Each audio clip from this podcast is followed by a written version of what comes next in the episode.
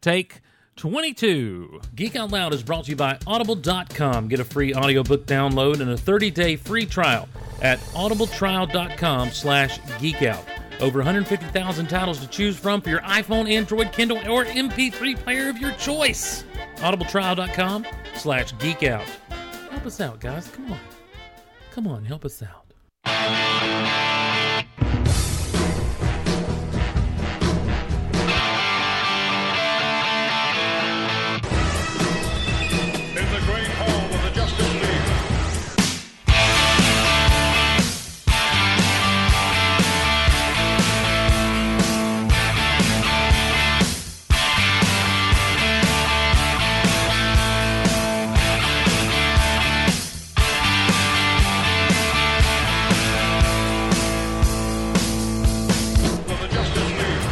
This episode of Geek Out Loud, it's a Geek Out Loud Big Honkin' Show mashup. Oh, we're going to have some fun. We're going to talk some Force Awakens with your calls right here tonight on this, your safe place to geek out with an audio cup of coffee. It's the Geek Out Loud Big Honkin' Show.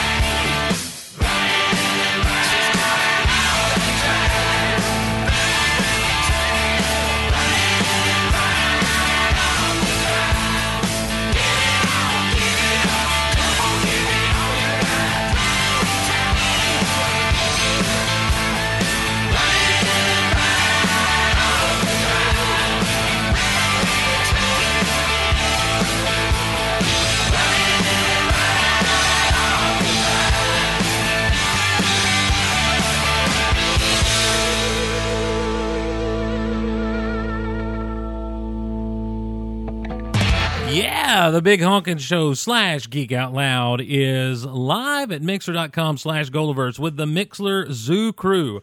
Rocking and rolling into the night. It's a Friday night. We're not even going to bore those of you who have downloaded the podcast to listen with all of our audio technical difficulties that we've been having.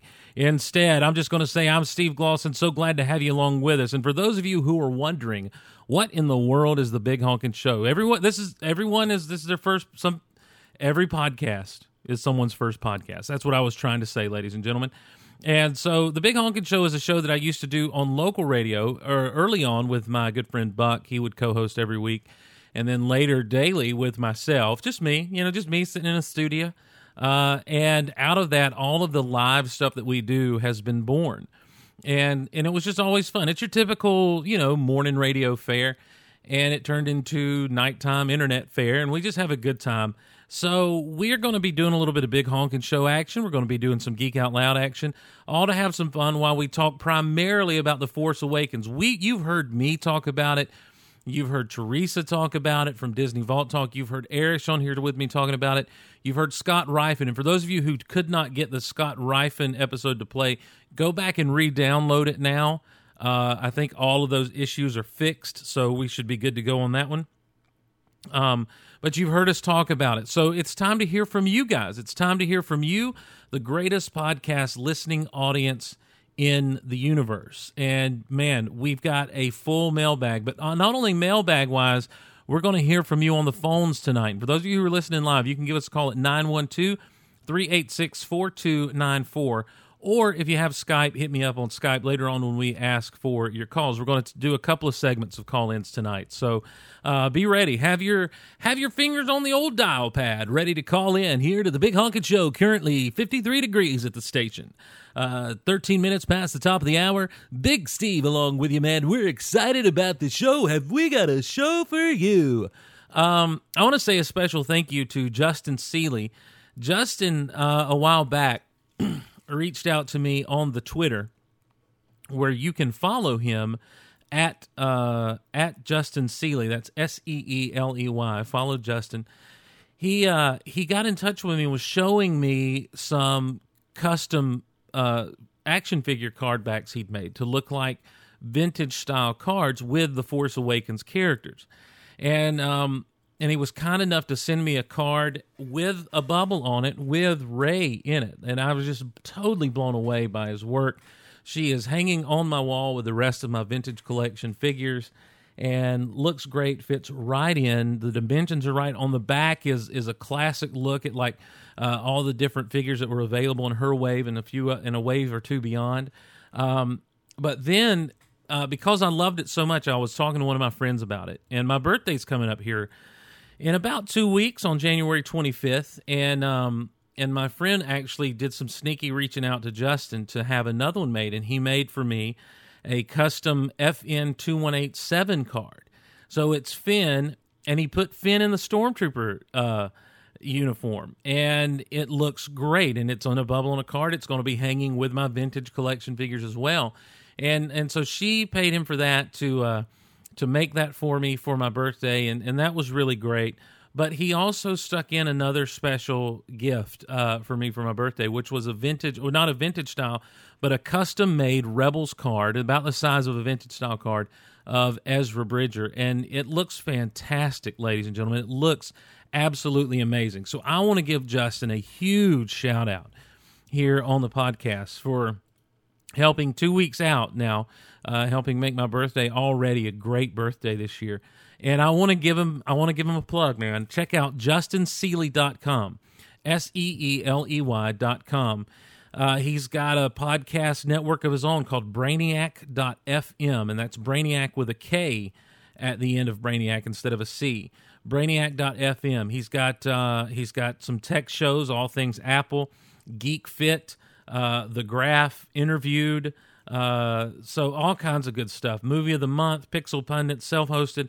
These are different shows that he does. So check out justinseeley.com and uh, give him some love from the Golaverse because he's shown at least the host of the Golaverse some love, and we really, really appreciate. Um, I really appreciate him, and I appreciate what he did. In fact, so much so, like I was so into what he did, like I asked him for basically a catalog because I want to buy some more of these cards and card bubbles from him. And I'm going to get him to show me how to attach a bubble properly, and I'm going to actually do a line, a small line of Force Awakens figures for myself on these vintage cards because I think they look fantastic. So, uh, just want to give a big shout out to Justin Seeley.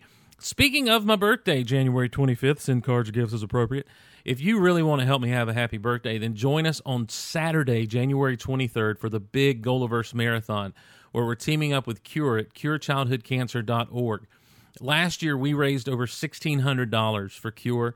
This year, we're trying to double what our goal was last year was $1,500. This year, we're, we're hoping to hit double that goal. We're hoping to hit a goal of $3,000. None of this goes into the Golaverse. There's a whole separate page set up uh, for giving uh, to Cure. Everything's going to go right to Cure. They're nonprofit. You'll uh, all of your information and stuff will go to them along with uh, so since they're nonprofit, you know your tax exempt stuff should come to you and that sort of thing. So.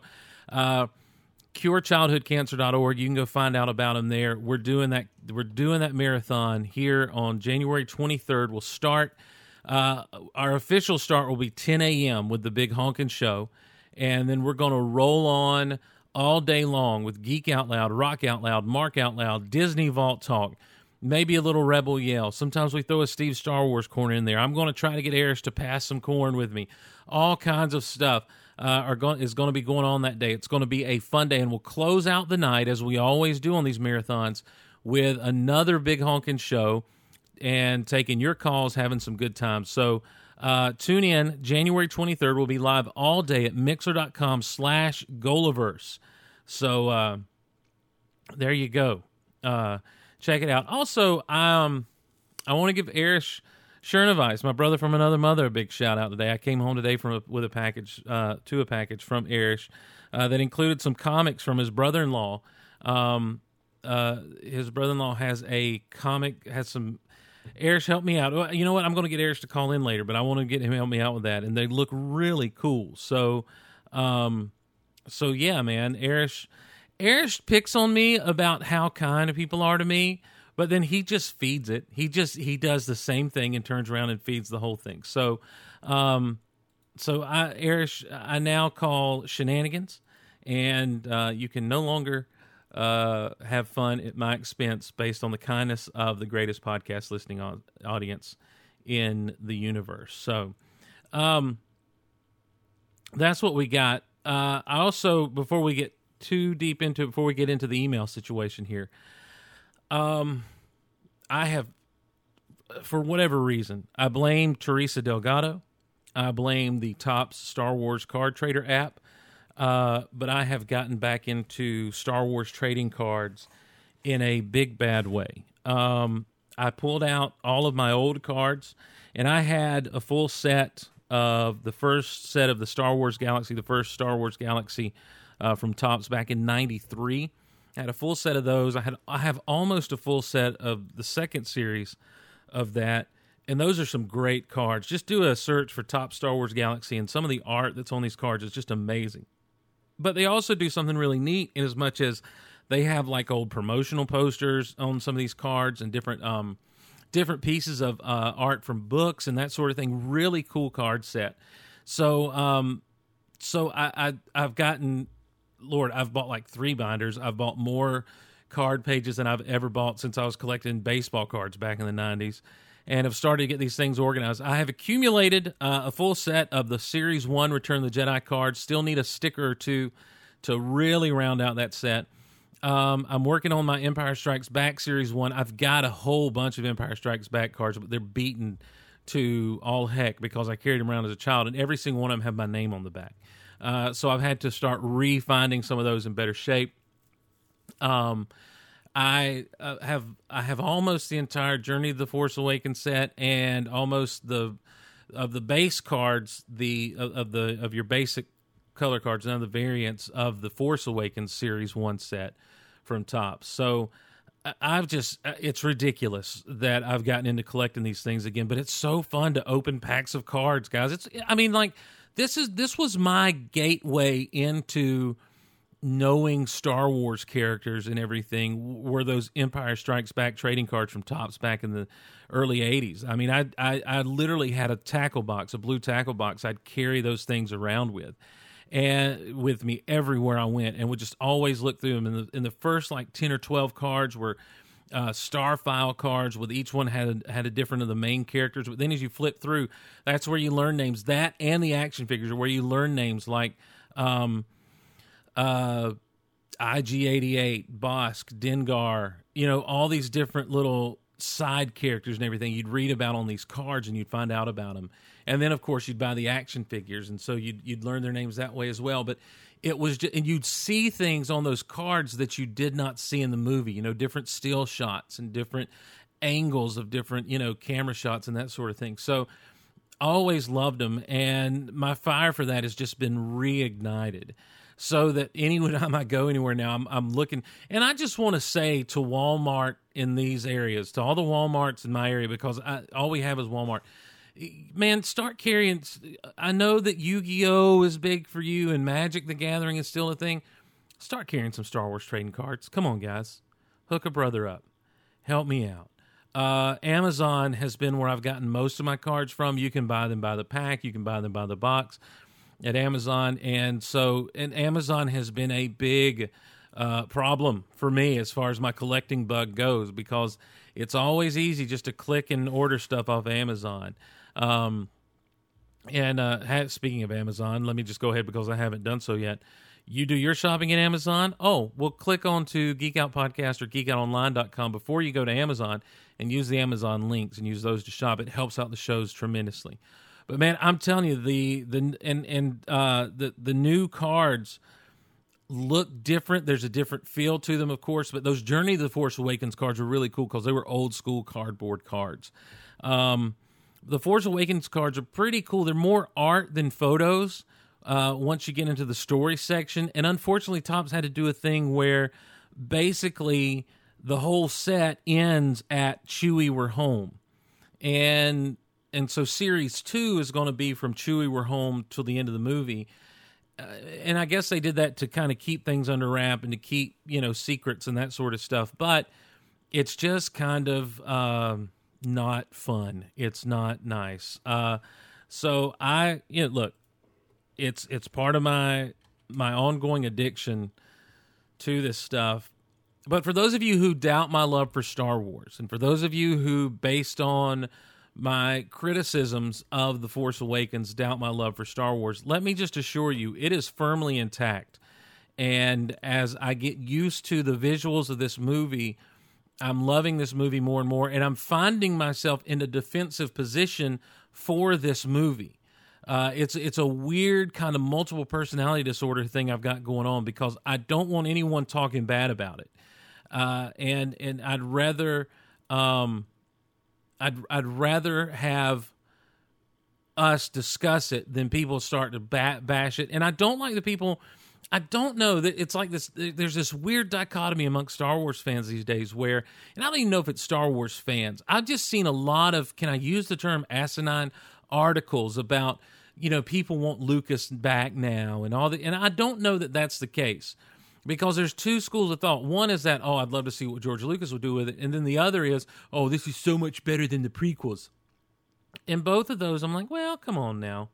Let's uh let's chill out. Let's let's be nice and uh let's all just um enjoy ourselves and, and enjoy what we've got. But it is interesting. It's an interesting take on on fandom to to see all these different reactions out there, even as this movie continues to break box office records. It's it's kind of a fascinating thing. So that's uh but I just want to love for the wars is is firmly intact. It's not going anywhere. And man, you guys love the wars as well. How do I know? Because the mailbox is full. Whoa,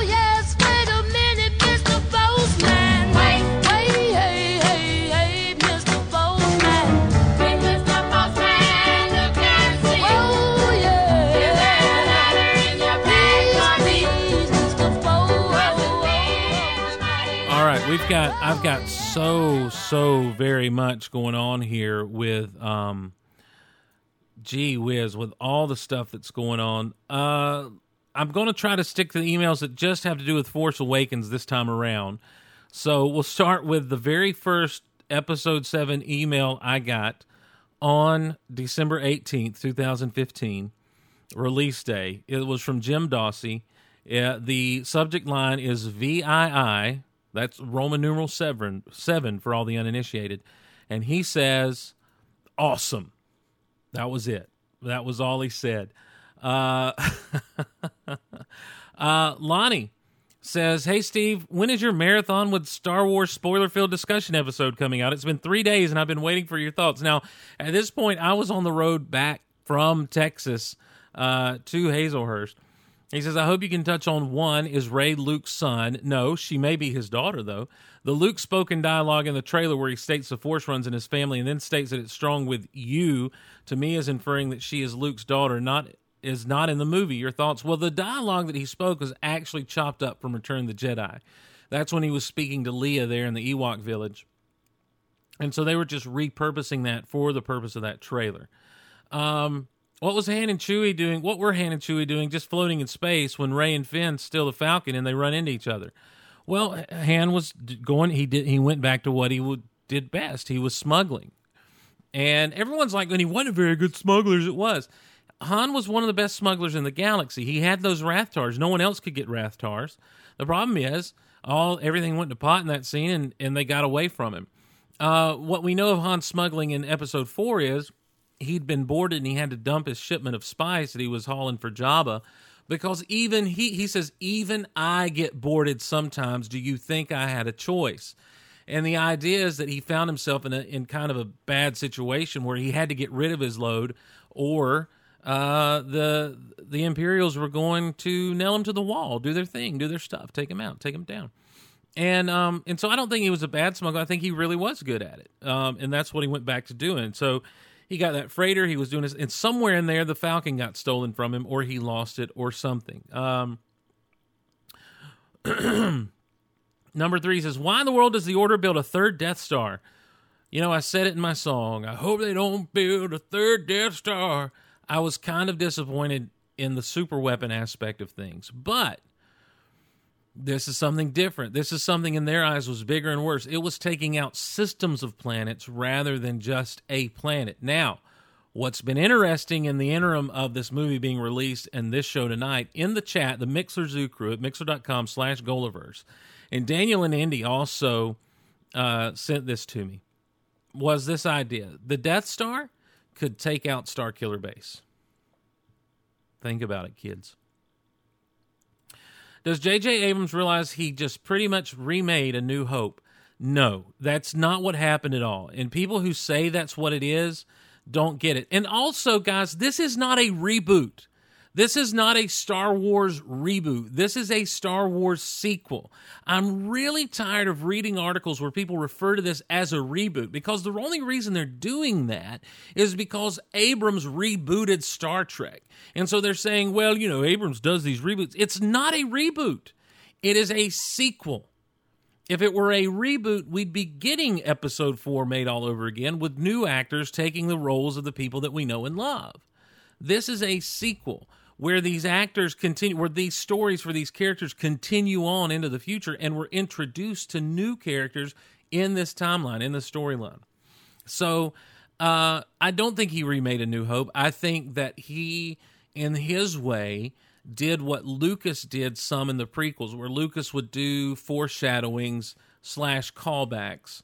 And the reason being is because they're like musical notes in a song or, or a chorus in a song or a poem where things rhyme and things, you know, feel familiar, but they're different because they're all part of the same song. And that's what Abrams was doing here. Um, it's it's not it's not a remake. Um, there's a lot of elements that come from both A New Hope and Empire, but it's it's not a remake. And and so when people say that, I feel like they're speaking out of turn, not quite not quite getting it. So I don't think Abrams thinks he remade it, and I think that people who say he did, Lonnie, are are not really given enough weight to the storytelling and the importance of things echoing through this mythology of, of Star Wars in the way that it does. Um, our good friend Jimmy in Georgia, who's now on the road to Missouri right now as we record this, says, My wife and I saw the 8 p.m. showing of The Force Awakens on the IMAX on the 17th. This was a great way to see the film. This is from uh, the 22nd of December. Upon fir- first viewing, I thought there were some great performances, especially from Daisy Ridley, John Boyega, and Harrison Ford. BB 8 was awesome in every scene. I thought it was a fun movie with great action and humor, but I was a little disappointed with the story leaning so heavily on A New Hope. I did like the movie better upon a second viewing in IMAX a couple of days later. I guess the biggest mystery is Rey. I have two theories. I know everyone thinks she's the daughter of Luke Skywalker. Why would our heroic Jedi abandon his daughter? Why wouldn't Han, Leia, Ben, or the others know about her if it's if Luke's if Luke is the father? I think a better question is why was she taken from her family? Was she being hidden on Jakku, much like Luke was hidden on Tatooine? If we continue to follow the logic of the original trilogy, my first theory is she was being hidden from her evil father, Supreme Leader Snoke, and he believes her to be dead. My second theory came yesterday while I was thinking about it, and another curveball they could throw at us is to follow up the setup of the prequels, and she has no father. Instead, she's a creation of the Force to restore balance once again. Thanks, Jimmy. I don't think we're going to run into that situation. I don't think we're going to run into the latter situation the balance of the force, I believe, has been restored. Um, and even though in the beginning of this film, uh, Max von, von Sydow's character says, without the Jedi, there can be no balance in the Force. Um, I, I, I don't think the Force is out of whack. And I, I think that the whole point of Anakin doing what he did with the Emperor and taking out the Sith freed the force from the grip of darkness and freed the living force to balance out with what Lucas called the cosmic force. George Lucas talked about this somewhere, and it's a really interesting take on these things. It's not a yin yang thing the way a lot of people think about it. It goes a lot deeper than that, which I think is very interesting. Um, I don't think that there's, I think the idea is that if the Jedi don't rise back up, then the darkness can overcome again and throw the force out of balance again. But I don't think that she is a, a virgin in the force. I don't think she was created by the midichlorians to bring balance. I think that she definitely has a lineage, and we're going to see that come to fruition as we move forward. Our good friend Wendy Cooper from the High Desert says, I have some thoughts to share with you regarding The Force Awakens. First off, at this point, I've only been able to see it once, so, my, so if my recollection is off, I apologize. Please don't judge my fandom. I've been busy. No judgment here. This is a safe place to geek out. I saw Star Wars in the theater when I was 11. It was so very cool to take my 14 year old to the theater. It made me happy. Then the opening, seeing the Star Wars title all big and bad on the screen. Well, I admit, I got misty, you know, nostalgia and stuff. After the crawl, I said, Here we go. I was so very excited after keeping it bottled up for months. My excitement turned to pride when the kids said, Now pan down. Oh, that is mm, well done, kid. Well done, because you do. Uh, there's only one movie in the Star Wars saga that pans up after the crawl rather than down, and that is, ladies and gentlemen, the attack of the clones. Uh, but I knew then she'd been paying attention to all the times we watched the DVDs at home. We laughed together, held on to each other. She doesn't require my comfort much anymore, and cried together. We both figured Han was going to die, but it didn't make it any easy, easier when it happened. By the way, everyone, spoiler alert. It was such a great experience. Perhaps that's why I don't get bugged by the things you did. I was enjoying the whole family time experience. I loved it. Now I have to go back and watch it again so I can get the finer points of the movie. Okay, now for the speculation. You think Max von, von Sydow's character, as well as Maz, were maybe senators for the Old Republic, like part of the senators who opposed Chancellor Palpatine? They are old and wise and familiar not just with the legends of the Jedi, but like they knew them firsthand. And Poe seemed to respect him, which makes me wonder if Max could have been a teacher, maybe, helping Luke out with the Jedi lore stuff. The net calls Lor San Tekka an adventurer and explorer, but he seemed to be more than that. I want him to be an old Jedi and Poe is Padawan, but I don't think I'm going to get my wish. And yeah, I think Poe is strong in the Force. I don't think Poe is strong in the Force. I just think he is a great pilot in the vein of a Han Solo or a Hera Syndulla. I absolutely loved Maz. Old and crusty on the outside, but that's all a front for the wise and compassionate being inside. Han didn't even hesitate to ask her for help, not all suspicious like he went uh, like when he went to Lando. So there's so much more to her, which is why I wonder, you know, if she was just wasn't an old senator who just stayed retired once the New Republic came to power. And that General Hux had almost as much of a tantrum as Kylo Ren did. He was only too happy to go tattle on Kylo. Papa Snoke, Kylo isn't doing what you said. Not a lot of discipline there, a bunch of spoiled brats. And it is and isn't it too easy for Snoke to be Plagueis? Indeed. Indeed, Wendy, it is way too easy for Snoke to be Plagueis. I don't think that's going to be the case. I think that people who are expecting that are are reading way too much into that character. I listen, he's dead. He's dead. His apprentice killed him in his sleep. He was so powerful. That's uh, that's what the that's what Palpatine said. I'm okay with Rey simply being Rey. I figured Kylo Ren was a Skywalker, but Rey also a Skywalker once again. Wouldn't that be too easy? I guess she could be Luke's kid, but even then, I can't believe he'd leave her with that pig Unkar Plutt unless someone hit her and Luke doesn't know she's alive. At any rate, she was so awesome, and I'm looking forward to seeing her again. Steve, I have much more, but this email is rambling, so I'm going to sign off. Love the show. And that's from Wendy Cooper out in the high desert. Now, Wendy Cooper has emailed back uh, just today, in fact. She says, Dear Steve, so I've had a little chance to talk to folks about Star Wars who are not fans, but simply members of the general public who went to see the movie. I find their insights interesting as they are, in Harry Potter terms, muggles, with no other knowledge than what they've seen at the theater. Almost to a person, I think Rey has to be, they think Rey has to be Luke's daughter, that it's obvious, and how come I can't see it? I do see it as a possibility, but it's not as obvious to me. So now I've almost changed my position on whether I think Rey is Luke's daughter. Not because it's the current opinion based on the fact that if the general public thinks along these lines, perhaps that's what Disney intends on doing. I mean, it seems too easy, but easy doesn't make it wrong. Just thought I'd share, and that's Wendy uh, from the high desert, Star Killer Base in the high desert, uh, the Jakku of America, Nevada. Um, I see. I'm really still torn on this whole Rey thing. On one hand, I see where she could easily be Luke's daughter, but I also have to wonder then what kind of, you know, there's a lot about the Force Awakens that alter the original trilogy. When people talk about and I'm I'm going to get I'm going to swing back around to this Rey thing, but give me a moment to to take this little tangent.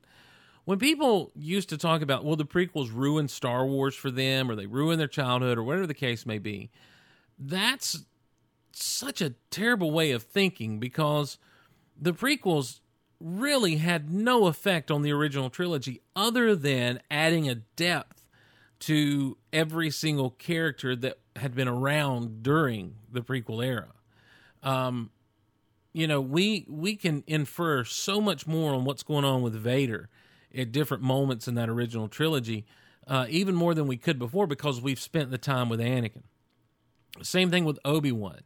Um, same thing with Yoda. You know, there's there's so much that we can do, and and we can appreciate even more how evil Palpatine is. But as far as messing up characters, it doesn't do that. The prequels. Now we're in a situation where we're going to see, as we already have seen, at least for one of these characters, an end for these characters that we knew from the original trilogy. Those of us in my generation. Um, and quite frankly, it really paints, especially the end of Return of the Jedi, in a new light.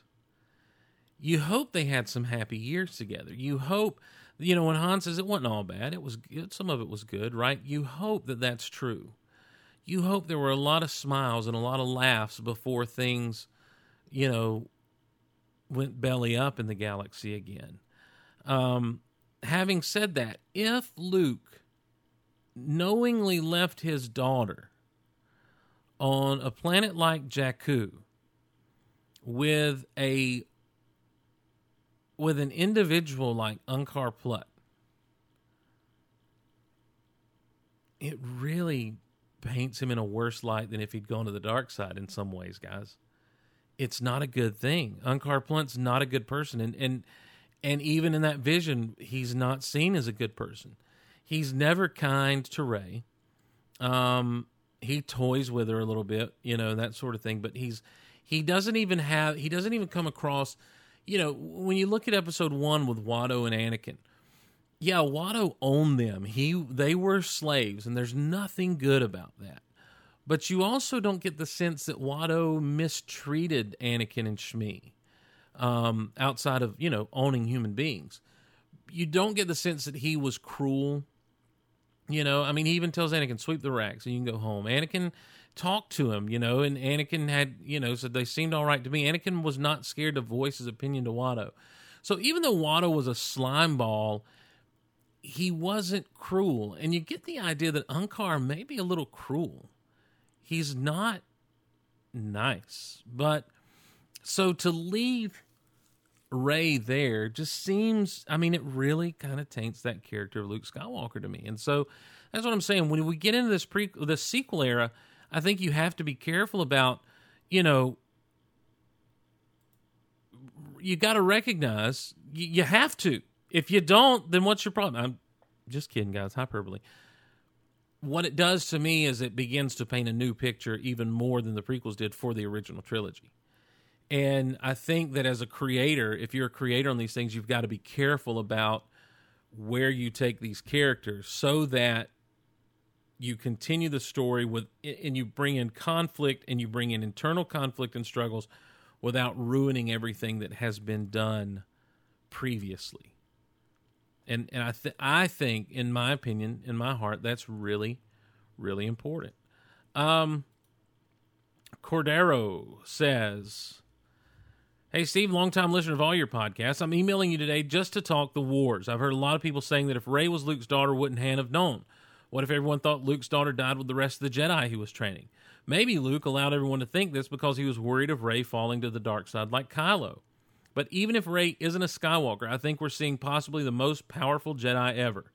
Now, maybe in future movies we find out she had some previous training, but based off what we know now, for someone who wasn't even sure the Force existed, to go on and use a Jedi mind trick and tap into the Force enough to give them strength to defeat Kylo. Granted, Kylo was injured in an emotional state. The novelization gives a little more detail on this. There was a voice in Rey's head telling her to kill Kylo, and she denied the dark side. I think we're gearing up to see an epic Force battle in Episode 9. Lastly, Supreme Leader Snoke, while I wasn't completely happy with his look, this guy has to be Darth Plagueis, right? See, I think if they'd have gone with a different look, people wouldn't be saying that. I think the reason people are saying that is because Darth Plagueis was a Muun, and this guy looks like he could possibly be a small headed Muun. But no, I don't think he's Darth Plagueis. He said he saw the rise and the fall of Empire. I can't imagine someone being this powerful would have gone unnoticed by the Emperor.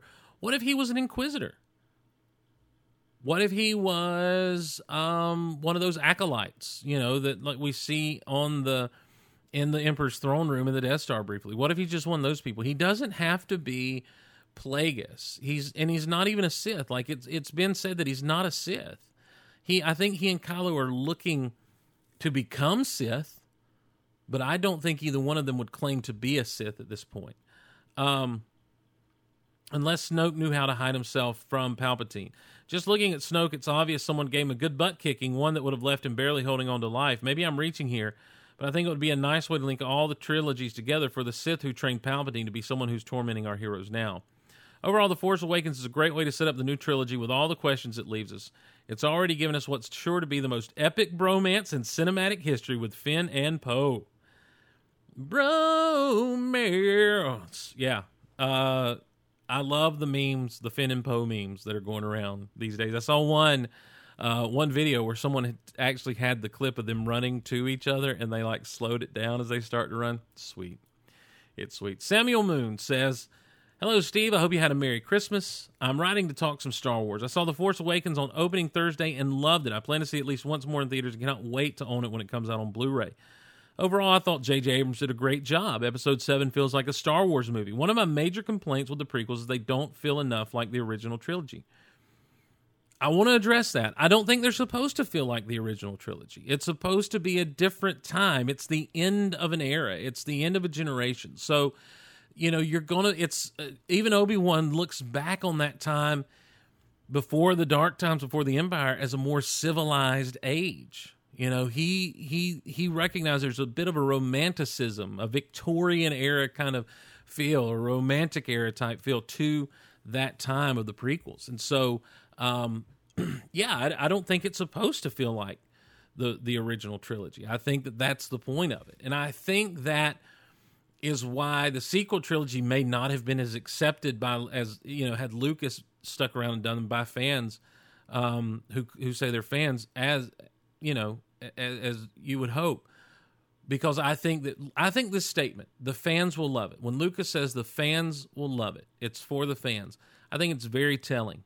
And I think it's very admirable. And and and I'm using this as a springboard to say this. I think it's very admirable of George Lucas to have had a plan to make more movies in this saga where he was still going to tell the story he wanted to tell. You know, uh, of all the things in the world to complain about, complaining about someone doing things the way they want to do it uh, shouldn't be there. And when people complain about he's just trying to sell toys, he's just trying, good, good for him.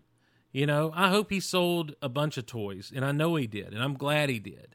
Um, and and I'm I'm perfectly okay with that. I Lawrence Kasdan talked about Lucas wanting to sell toys, and that's why they went with Ewoks and Return of the Jedi. I don't, I don't think that's all there was to it. They've made a lot of money off of Ewoks, though. By the way, and so if anyone's complaining, walking to the bank with their Ewok money, you can just leave your Ewok money with me. If you're ashamed of Ewok money, Disney, you bring your Ewok money to my house. I'll take your Ewok money.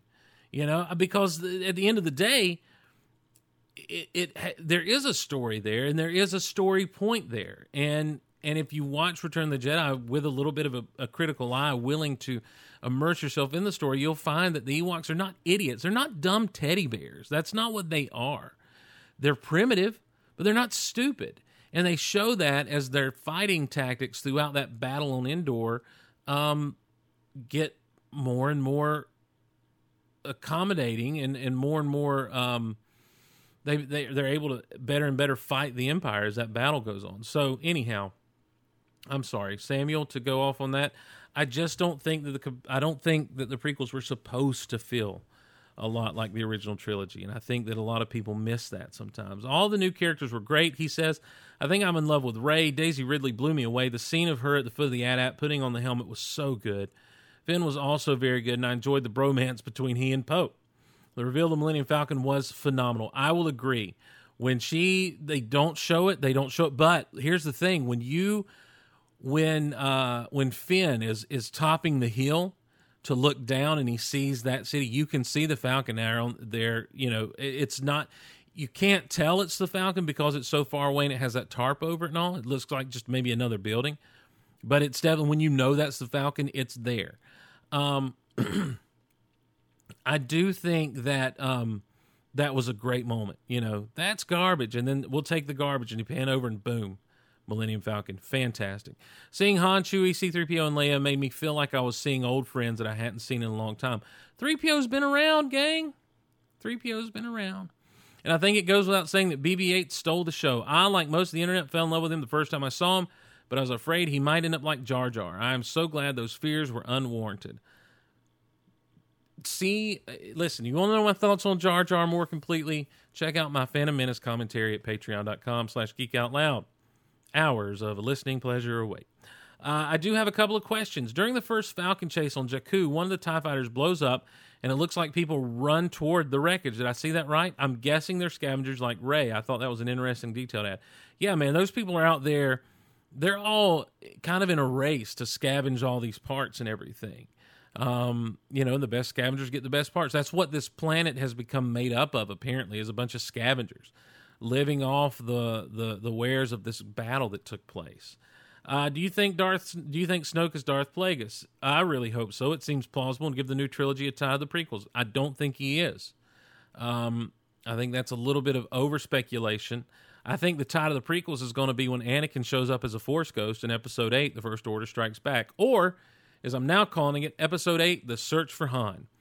How many times have you seen it? And how many times you plan on seeing it? I've seen it five times now. I plan on seeing it a sixth time tomorrow at the time of this recording. And one more thing have you read the Star Wars Infinities comics? Yes. I recently got them on Comixology, and they're all really good. There are three what if stories. A New Hope asks what if Luke had failed to blow up the Death Star. Empire asks what if Luke had frozen to death on Hoth. And Jedi asks what if the rescue of Han from Jabba's palace had gone differently. Each is four issues long and are really fun. I really like the New Hope one. The Empire one left me a little flat, and Jedi was weird, man. With Darth Vader showing up in the white costume at the end, Mm-mm.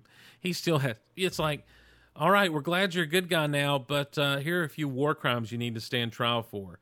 You blew up a planet. All right, I've taken enough of your time. He says, "Thanks for all you do, and keep up the mediocre to okay work." I'll do my best, Samuel. Thank you. Um. Wow. Uh, let's do this. I'm going to read uh, this email and, and want to open the phone lines up to your calls. The number to call in is 912 386 4294. We'll take a few calls, then we'll take a break, and, uh, and we'll get back into some things when we come back. Uh, John Waymeyer says, uh, Hi, Steve. Just my two cents on the new Star Wars. Is it possible to absolutely love and absolutely despise a movie at the same time? Because that's how I feel. John, I want to say this about your opening line. Um, despise is a little bit of a strong word, stronger word than I felt, but you, I can't tell you how much I appreciated seeing this email because though I did not, I've never at one, I've never at any moment despised this movie.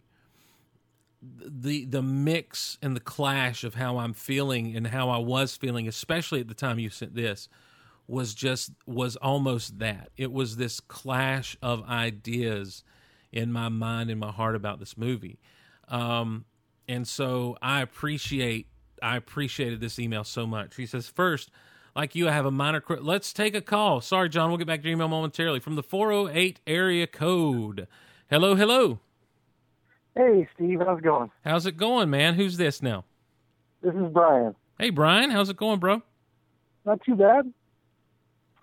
So, uh, just figured I'd give you a call and uh, ask you a question on Star Wars, just to see if you noticed what I did. Okay. So, when they light up Luke slash Vader or uh, Anakin's old lightsaber, Mm-hmm. did you notice the sound is different than it used to be? I didn't. In fact, I was paying attention, especially in comparison to Kylo's lightsaber. Uh, it just felt like it did sound right. Um, yeah, well, because Kylo's, of course, sounds a little different because it's all, you know, Right. the crazy, whatever, kyber, unstable kyber crystal or whatever it is. Right. Um, but yeah, if you if you you know before you go because I think you said you're going to go again tomorrow. Mm-hmm. Um, so before you go, if you pull up, you know, plug in one of the old movies and listen to it, and then go, it has like a almost I don't know like a deeper sound or something. Just sounds a little off on it to me. Uh, you're talking about in in Force Awakens. It sounds a little bit off. Yeah. Um, I see. That's an interesting question because now I want to. I, n- other than just pull up one of the movies and watch, I want to hear Anakin light it up. I want to hear Luke light it up. You know, in, in in the different movies because I guess you just have to hear Anakin light it up in in uh, in three, and then that's the same one that Luke has in four and five. Um, Yeah. what is the best? You know what the best place to hear that lit up is would be Empire, probably. They're in the carbon freezing chamber, right? Yeah, that's a pretty good spot. Yeah. Uh, well, because everything is uh, everything's quiet when he lights it up there against Vader. I will I'll check that out, and I may try to pull it up before we're done tonight and, and check that out. So, what'd you think of of the Force Awakens? Were you happy with it? Um, overall, yes. Yeah. Um, but I, I am like you. I definitely like the movie, but I do have a few little things. But obviously, the sound on- the lightsaber lighting up obviously bugs me. Um, there was a little more humor than I expected, but Mhm. I think I'm okay with it. Um, but overall, I was, I was pretty happy with it. Yeah, I feel like um, th- you know it's interesting because a lot of people talked about you forget how when you go back and rewatch the original Star Wars, you forget how funny it is, and I'm like I never forgot how funny it was. but also, no, I definitely know there's those moments in those. It's oh yeah, uh, yeah. Well, and it and it really came down to the delivery of a lot of uh, sarcastic lines. You know, will someone get this big walking carpet out of my way? Uh, Right. y- your worshipfulness, your highnessness. Empire even had some funny moments with Yoda. You know, there on Dagobah, Yoda was funny.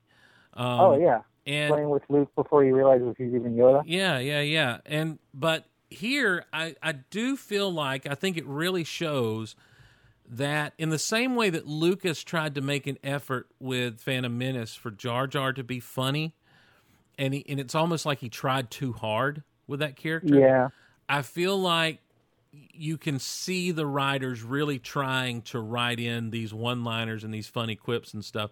That for the most part every bit of it works you know? Like there's never a moment that's supposed to be funny that i'm like that falls flat but i was very i was overly aware of it sometimes you know? Yeah. but but everything but i feel like it all worked really well. My i mean my favorite moment which was really funny was bb8's thumbs up Oh, it was hilarious. so Yeah. yeah so The only, the only other thing with BB-8 though, where I was like, eh, it was again kind of a sound issue where he's going down the stairs behind Rey. yes It almost had it was it was kind of like a combination of a metal and a beach ball sound mixed together. Well, you kind of get the idea that he might be kind of hollow in there.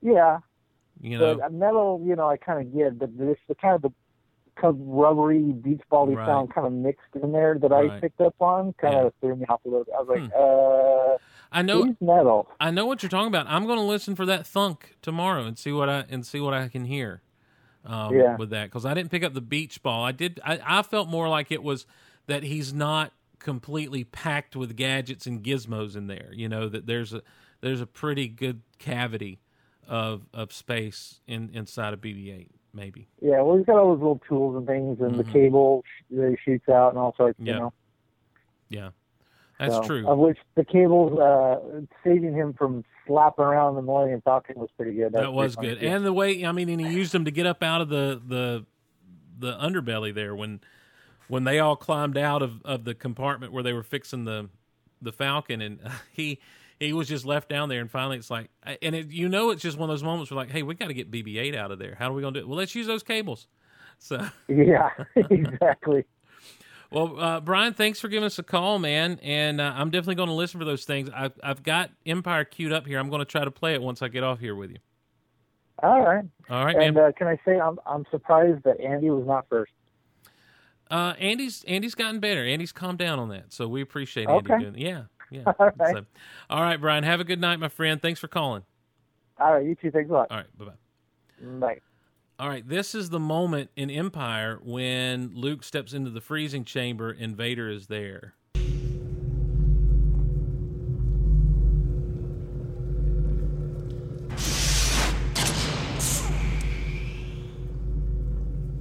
It's one of my favorite moments in Star Wars, guys. The Force is with you, young Skywalker. But you are not a Jedi yet. I mean, my Lanta, this whole set is just amazing to look at. It's iconic. Those stairs and everything. Okay, here we go. Here's the Luke saber.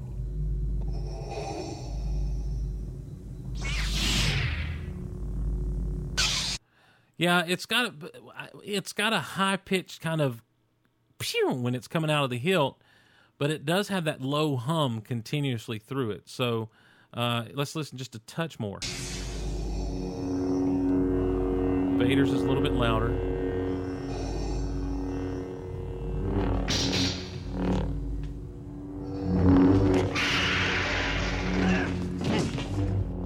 Yeah, we'll definitely listen for that next time I'm watching Force Awakens, which will hopefully be uh, tomorrow at the time of this recording. Let's get back to John's email. Sorry, John. Uh, first, like you, I have a few minor quibbles with the visuals. Mine comes from the planets not feeling alien enough. I feel they went too far trying to stay away from CGI. Jakku was okay, but Maz's and the planet Luke was on both looked like they were on Earth. By the way, did you notice that you don't that you did not mention the planet that Maz was on or that Luke was on? They those planets were not named and that's that's one of those things that Lucas would always do in the dialogue a little bit or in the opening crawl, you know, and that's what happened with Jakku. Um, and they kept saying Jakku several times, but after that, we never heard the names of those planets. We never we know the the rebel planet is in the Ileenium system, um, and we know that whatever system was destroyed was the Hosnian system, uh, where the Republic was stationed at at the time. But we never really hear those planets' names in the movie. Um, and uh, you know, we hear Bespin, we hear Dagobah, we know these things from. I, I'm going to Empire because that's what's fresh on my mind. The forest moon of Endor is mentioned in um, in uh, Return the Jedi. Uh, of course, Tatooine, Alderaan. They never mention Yavin 4. Now they never call it. Well, no, they do. the The Empire says the the moon on the far side of the Yavin, so we know they're at least on a moon of Yavin there. Um, we never get those little things in the dialogue or in any way with what's happening uh, on those planets. So I think that's one of those small little things they overlooked, and someone pointed that out. Someone else pointed that out to me. Um, John goes on, for example, Dagobah looks like an Earth swamp, but they have several establishing shots that show giant bats flowing around to show it's another planet. Contrast that with the scene where Rey finds Luke.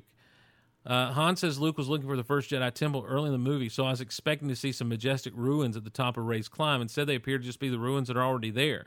So to me, rather than being on some exotic planet, they look like they are the Highlands of Scotland. What I loved about the movie was about everything else. Sure, I could nitpick some more stuff here and there, but nothing earth shaking. Love Rey, Finn, Poe. Kylo Ren wasn't just a carbon copy bad guy. BB 8 was great. Phasma was my only character disappointment because she was underused after all the hype. Great action, great humor. But what I hate, and it's a big hate, is the death of Han Solo. Don't get me wrong, I'm not saying the scene was badly written or acted. It's the fact that he was killed, especially after Harrison Ford did a superb job of bringing this character back. I know this is just a personal thing for me, but Han Solo is my favorite character in all of fiction. The fact that he's now gone moving forward really has me feeling down. And I don't want to feel down leaving a Star Wars movie. That's why I despise it. So just to clarify, because everyone brings it up, when I say Han is my favorite, I mean Han is played by Harrison Ford. I know there's a whole movie dedicated to the character coming up, and it remains to be seen if whoever they cast has the chops to pull it off. Anyway, keep up the good work, Steve. As long as you keep podcasting, I'll be a listener. And that's from John. John, I think you make some very astute points without stepping on people's toes or trying to pull the rug out from people who really do love this movie. And that's one thing I've never wanted to do with any of my uh, criticisms. I never wanted to. Um, to ruin anyone's fun, to ruin anyone's enjoyment. And this was my fear of giving any review whatsoever. Uh, because bringing up my criticism, I had to be honest, but I didn't want anyone to feel like I was crapping on their good time. And and so I, you know, there you go. Uh, 386 4294 is the number. If you got us on Skype, hit us up on Skype, and we'll uh, we'll we'll take your calls now. At this time, talking a little Force Awakens, talking some other stuff, whatever's on your mind, geeking out about. We'll take a few calls. We'll take a break, and we'll come back. Hey, speaking of Andy in the last call, what's going on, Andy? Now, what is what was this comment I heard that Andy's gotten better? Yeah, you've, you've you've given people an opportunity. You've been really good about giving people the opportunity to call in. You're making me sound like I'm nice. I'm not. Oh, Like, I, let, let me clear something up. I'm like, this is my thing. This is the only thing I have in the Golaverse. So I just, you know, I was just writing something. So yeah, no, No, I'm kidding. No, I you know for once I didn't want to be all obsessed because maybe I thought that would freak you out. Uh, although I Too late. pretty much yeah that's pretty, pretty much. But how you doing, Steve? It's been a I'm good. I'm good. Just having some fun talking the wars tonight. Now you ta- you called in the last time we took a few calls about Star Wars and you loved it. Yes, I got to see it uh, with my big sister, and it was actually the first time I actually got to see a Star Wars movie on the big screen, and I had such a fun time. And I lo- and I did the thing of not, sh- you know, like rewatching all the films, Right. you know, before I went in to see because I just wanted to pretend that I'd never seen that. Yeah, I just want to go in fresh as possible. Yeah, and, and I know it's a little bit of a cheat because I've been, you know, like stoked for about. You know, the whole year I got, you know, I got a BB-8 for my birthday. I got a Kylo Ren lightsaber and stuff like that. But you know, I just wanted to be. I don't want to like. I just don't want to know anything. And I just went in and I had the greatest time of my life. And I need more Rey in my life. I, you know, I'm. These haters are driving me crazy. It's like you know, you we can't love, we can't have any nice things, Steve. Who's hating? Who's hating on what? Idiots on Twitter and Tumblr and Facebook. Are they hating like on that. Rey? Yeah, you know they've been calling her a Mary Sue. Oh they, you know, yeah. Look, listen. Here's uh, here's what I think it is, Andy. I think there are a lot of people who want to be the smartest person in the room. They want to be the person who stirs up junk. I think there's some people who say something even though they don't believe it. I think there are people who say stuff just to get the attention and just to get something started. I don't think Rey's and Mary Sue. They do a great job of setting up uh, this young woman already being tough, already being a survivor, already having some some ability and skills. I mean, she's had to survive on this planet. So, and and what happens? What's really interesting is is the scene with Kylo Ren is where she really gets unlocked because, and you see it, and they spend a lot of time in that scene. That scene gets uncomfortably long and weird if you go back and watch it, because they're taking the time to show her literally push back against him. And when she begins to tell him his fear of not being as good as Darth Vader as powerful as Darth Vader you realize she has touched his mind. She when she talks about when when he says you know we got a map to Luke Skywalker and she says I thought Luke Skywalker was a myth. You that signals to me that this and she's wearing the rebel helmet she's got all this stuff. It signals to me that and she knows who Han Solo is it signals to me that this is a, a young woman who's also immersed herself in the mythology of the galaxy so she's heard of a Jedi mind trick she's heard these stories and tales whether she knew they were true or not she knew these things and so uh, when she figures out how to touch Kylo's mind, she's kind of unlocked that ability to reach into someone else's mind. So she's able to then Jedi mind trick the stormtrooper. She had skills with a melee weapon. We see that with her staff. So when that lightsaber comes to her and Kylo's injured, he's hurt, she has the ability to kind of stand on, stand him down, fight him off. But he's backing her down until she taps into the Force. Let's not forget he has her on the cliff when she and he's saying, "Let me teach you. I can show you the Force." And she realizes the Force, and she does what Maz told her to.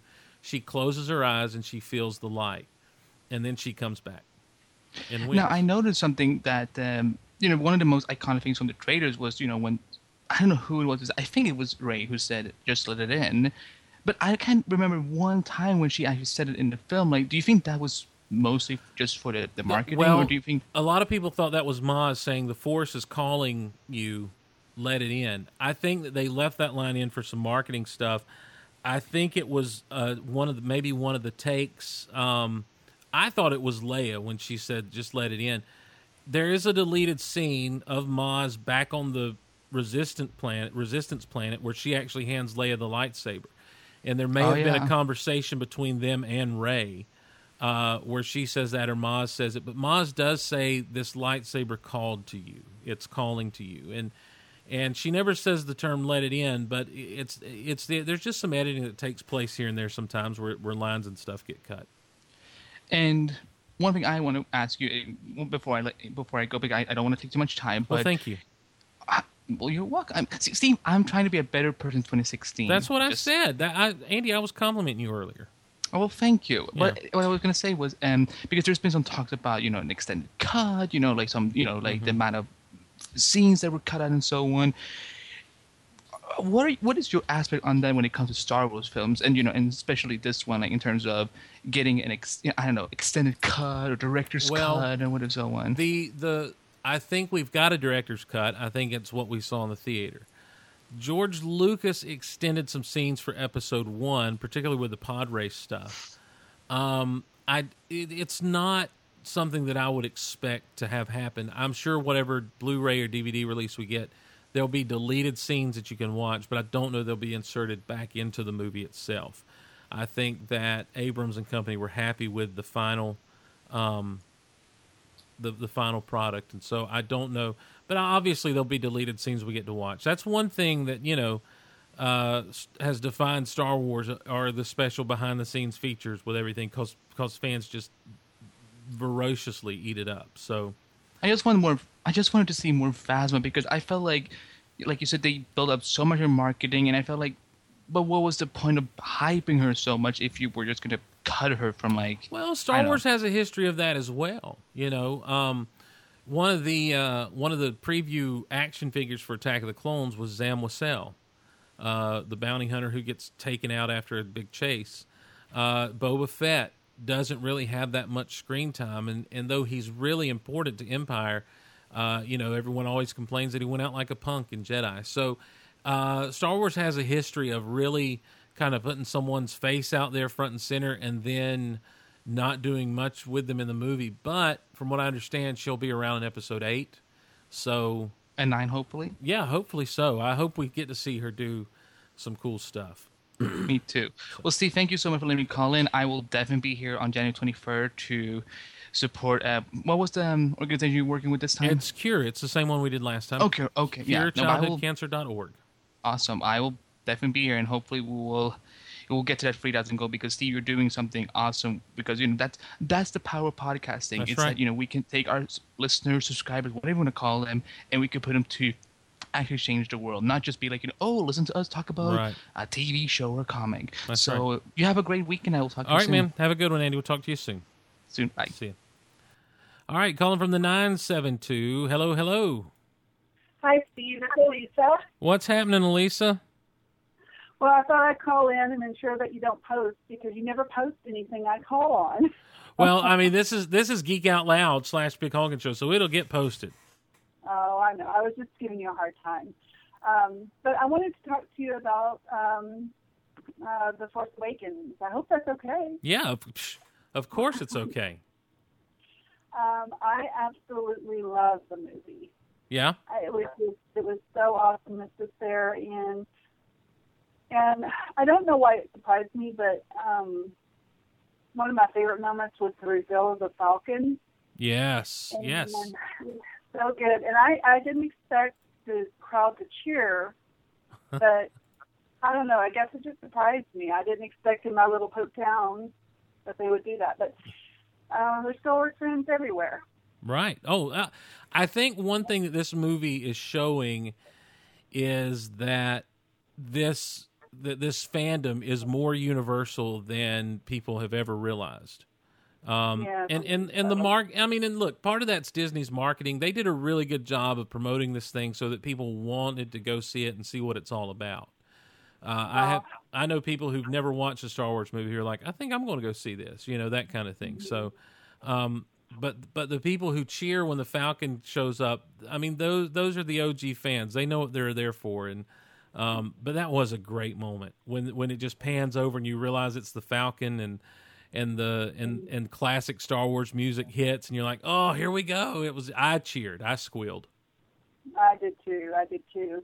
And um, it's really hard for me to even go to a movie. I don't go very often because I'm very claustrophobic. hmm So I always have to make sure I get there early and get a seat to where I'm as close to the door as I can to enjoy it. And I mean, I didn't, you know, and I snuck into a later um, showing because I got too late for the uh, one I was going to. But anyways, I I didn't I didn't feel claustrophobic the whole time. Mhm. So it was it just kept my attention. But I did want to talk to you. Um, because I haven't heard anybody really talk a lot about, and I know it's still, I mean, it's not even a month gone by, and there's a lot to process. But uh, the Han and Leia uh, scenes hmm were my favorite because you could just feel their sadness. Yeah. Yeah, and so it'll make me cry if I talk too much about it, but um, it's something that parents go through, and you know, all you can do is your be- the best you can as a parent. And um, I think Han went out there to try and save him more for Leia. I, I think he had lost all hope for his son.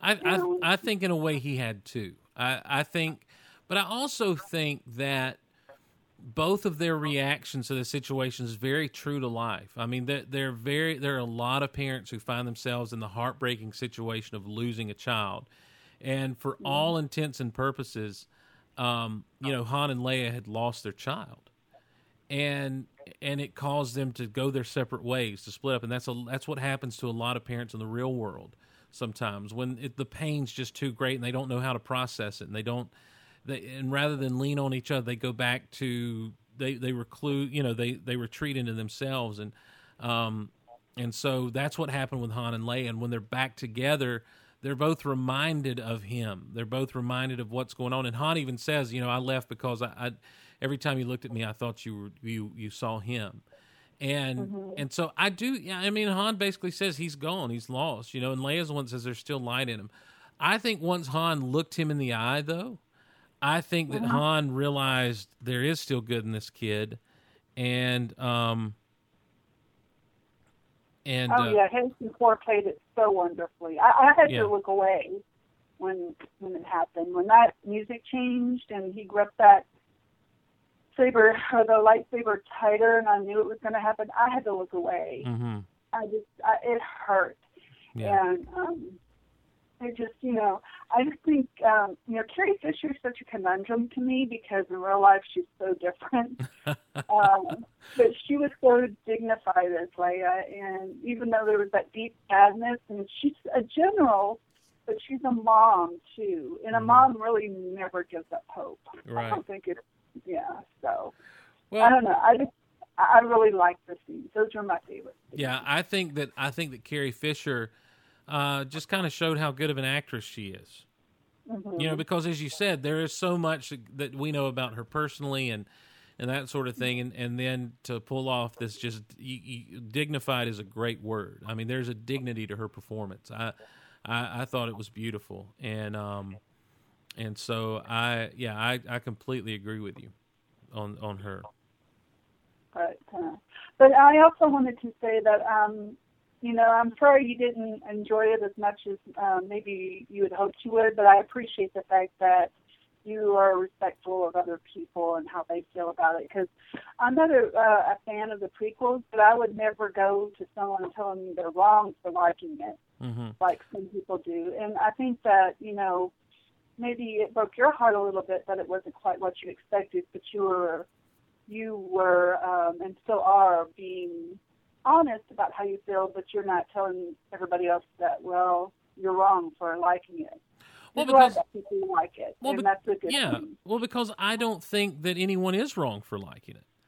You know i think that that people who love it are are exactly right for loving this movie. And and i love it. I love this movie. I just the problems i had it took me time to get over you know? And i'll defend this movie till my dying breath. I i think that it's a great star wars movie and i'm really excited about the future of what we're going to get. There will always be though in the back of my mind what if lucas had done this?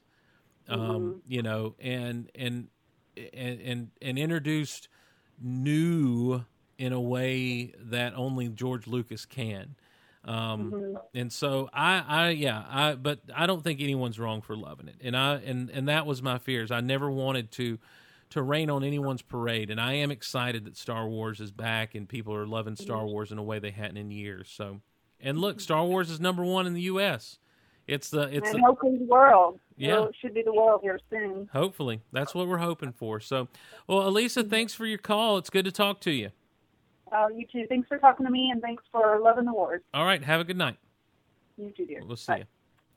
Elisa Leah, uh, part of the Mixlr Zoo crew here in the Golaverse. So um, we appreciate her calling in. Thanks to Andy and thanks to Brian. Uh, we're going to take, uh, just briefly, we're going to take a, ladies and gentlemen, we're going to take a quick break. Uh, and when we come back, I've got a, I've got a, oh my gosh, this, guys, this story. Well, we'll look. Truth of the matter is, it doesn't get much better than the story we're going to be talking about when we come back on Geek Out Loud slash The Big Honkin' Show. We'll be back after this.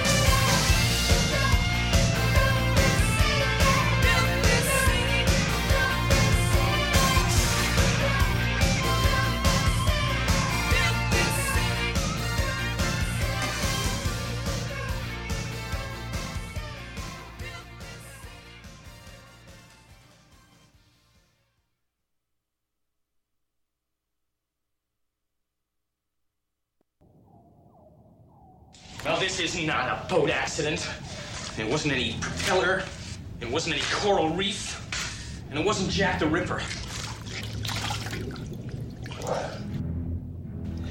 It was a shark. No swimming. I order the Amity PD. We will be open for business. Now, if you fellas are concerned about the beaches, you do whatever you have to to make them safe. Larry, the summer is over. You're the mayor of Shark City. These people think you want the beaches open. I, I was, I was, I was acting in the in the town's best interest. That's right, you were acting in the town's best interest, and that's why you're going to do the right thing. That's why you're going to sign this, and we're going to pay that guy what he wants. This summer, a danger from below meets the savior of the night. You and me. We've been at war. Since before either of us even existed. You tried killing my mother. You killed my father. You will not kill me.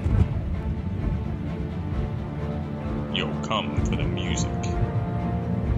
You're going to need a bigger boat. You're going to need a bigger boat. I'll get the fat boat. but you'll stay for the adventure. Oh, boys. I think he's come back for his noon feeding.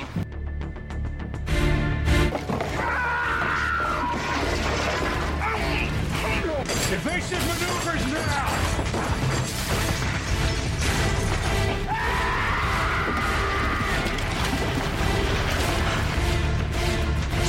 That's great! That's just great! Now where the hell are we at? We stay the course! We are dead!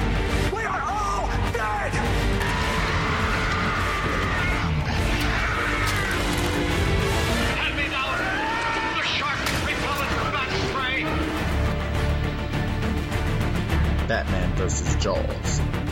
Come this summer.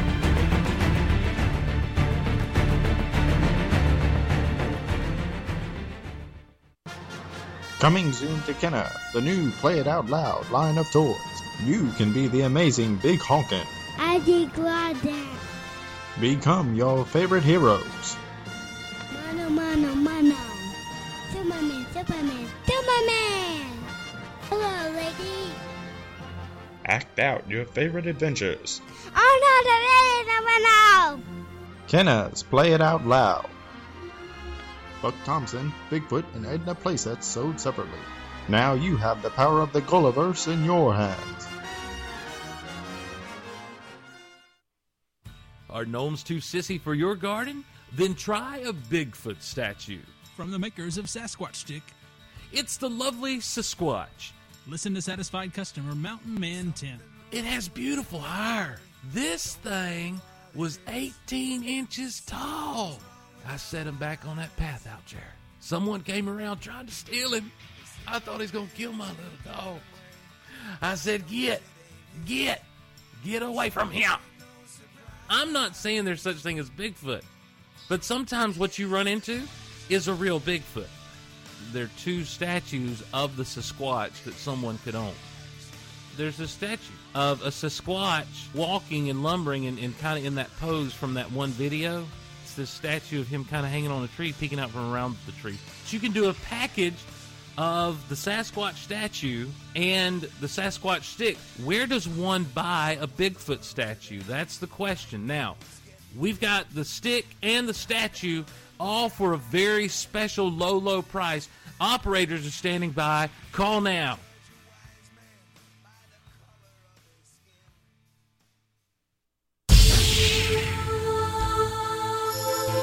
Cannot escape your destiny.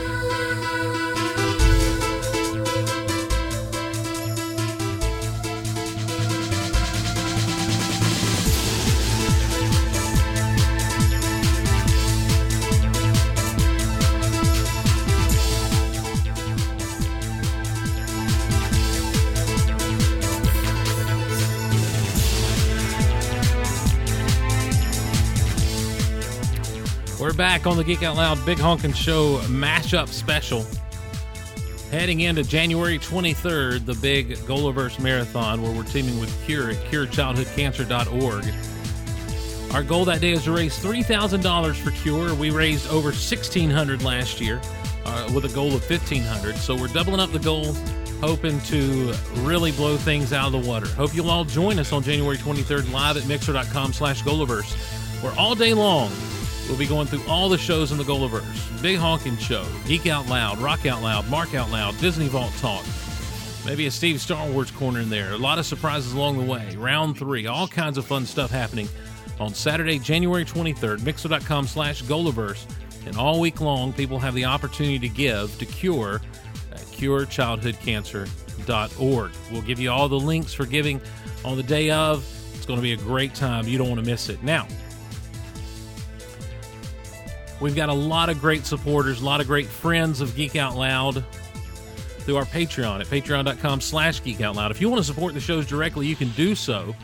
Like Gabe Vermund, our featured supporter. Using his knowledge of resonant harmonics, Gabe crafted a musical key, like that Masters of the Universe movie from the 80s. He used this device to travel anywhere in the world at a moment's notice. Just hitting the right notes takes him to the top of Everest, where he's left a criminal or two to think about their mistakes before they agree to confessing.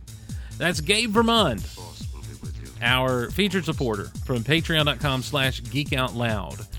Speaking of which, watch those of you who are Patreon supporters, watch your Patreon uh, notices this weekend as you'll be getting at least one commentary.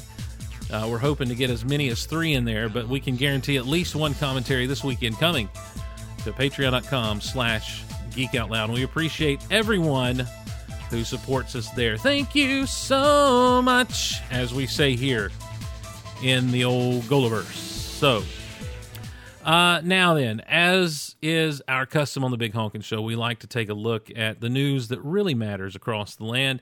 Tonight is no different, as this is news that would seem to come out of Florida, but unfortunately, it is not Florida news. It is from the great state of Michigan, Bay City, Michigan. A Michigan couple's engagement is off to a rocky start. Police say a 25 year old man proposed to a 20 year old woman at a Bay City Walmart store in front of employees and other shoppers who congratulated them on December 30th. That sentence alone should let you know that this couple's engagement is off to a rocky start. Baby, I love you so much, and we're here where we met, and we always hang out. This is our date night, and we've been coming this same Walmart for the past nine months, and I love you so much, and I just want to you didn't see me do this, but I got this ring a while ago while you was looking at some looking at some t-shirts over there and I just will you marry me? That same night William Cornelius Jr. was later was accused of shoplifting at a nearby store and arrested. Um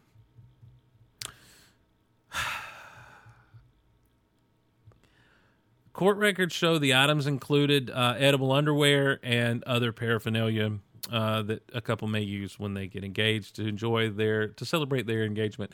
Bay City Times, citing court records, reports his fiance admitted stolen jewelry was in her possession. He just loves me so much. I just appreciate him for giving me this jewelry. He stole it though. Cornelius was arraigned, and using his last name makes him sound a lot more regal. He's probably old Billy Corn, is what they call him. Old Billy Corn, William Cornelius Jr. Uh, Cornelius was arraigned Tuesday on a misdemeanor charge. He couldn't be reached for comment Thursday because he had not posted bail. His fiance posted. Oh, I'm sorry. I'm sorry. Her his fiance posted bond before she could be. Oh, before she could be arraigned on any charges. The newspaper say says investigators confirmed Cornelius bought an engagement ring at Walmart.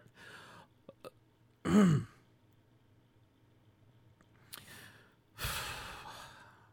twenty nine dollars.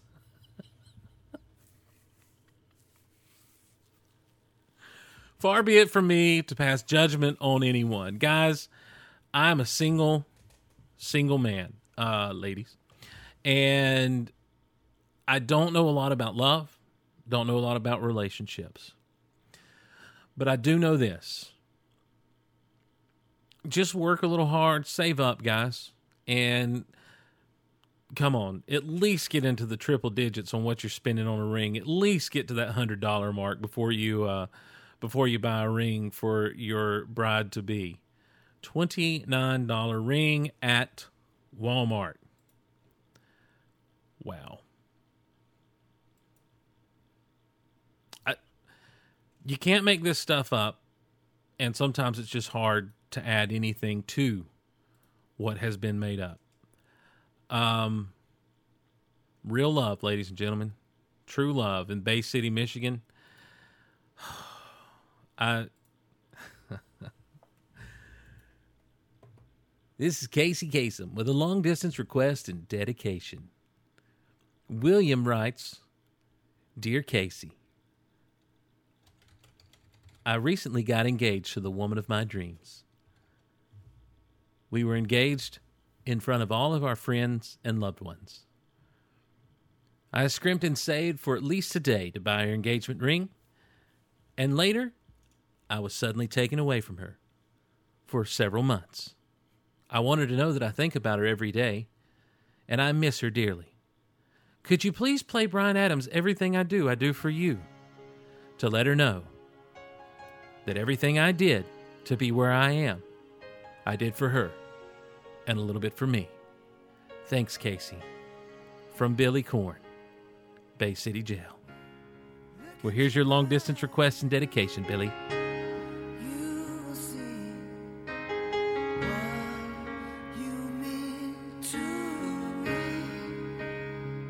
Twenty-nine dollars. Yeah, search your heart, dear. Oh yeah.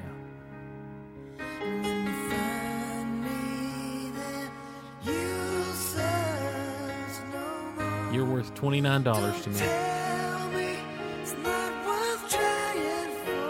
Or stealing for.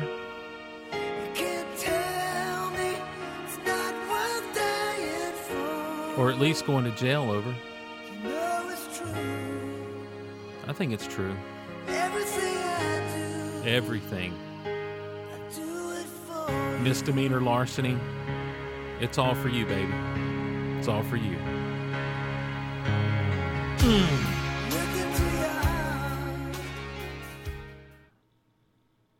No prison jokes, ladies and gentlemen. I will not make them.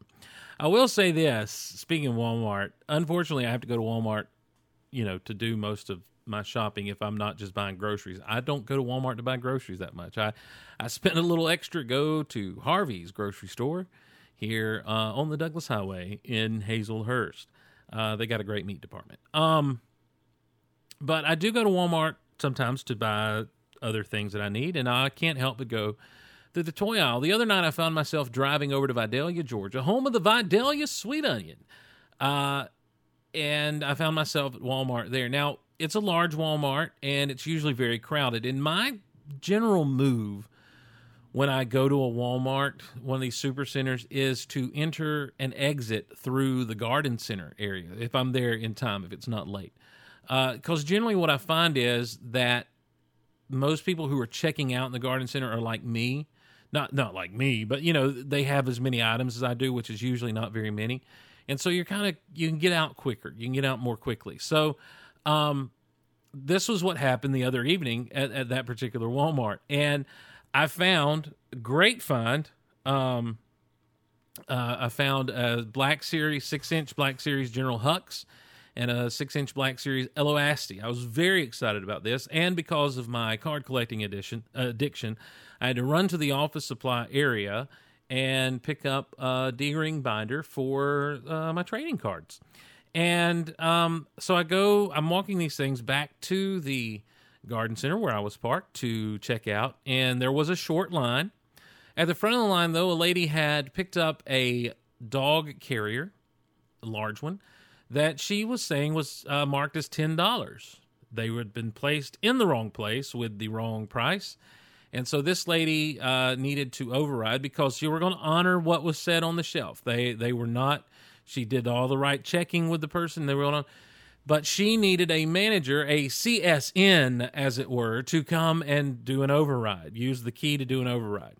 So she makes the call over the intercom. I need a CSN to a garden center for override. And we begin the process of waiting.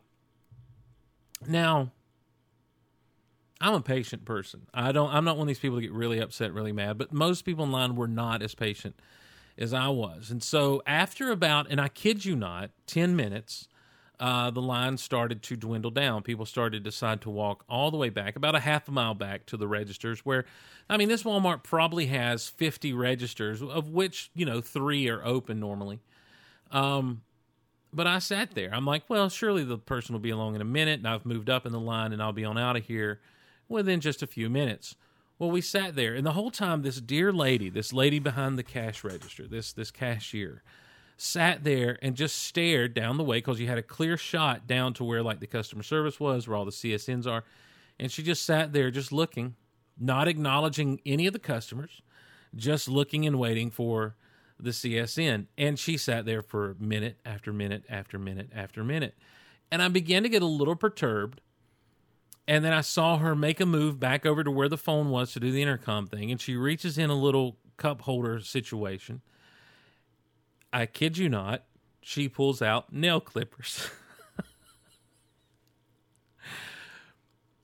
she clips her nails. You know, just a just a couple. She just trims up one or two, you know puts the nail clippers back in, turns and looks, and still nothing's happening. So she gets on the horn one more time. I need a CSN to Garden Center for a for an override.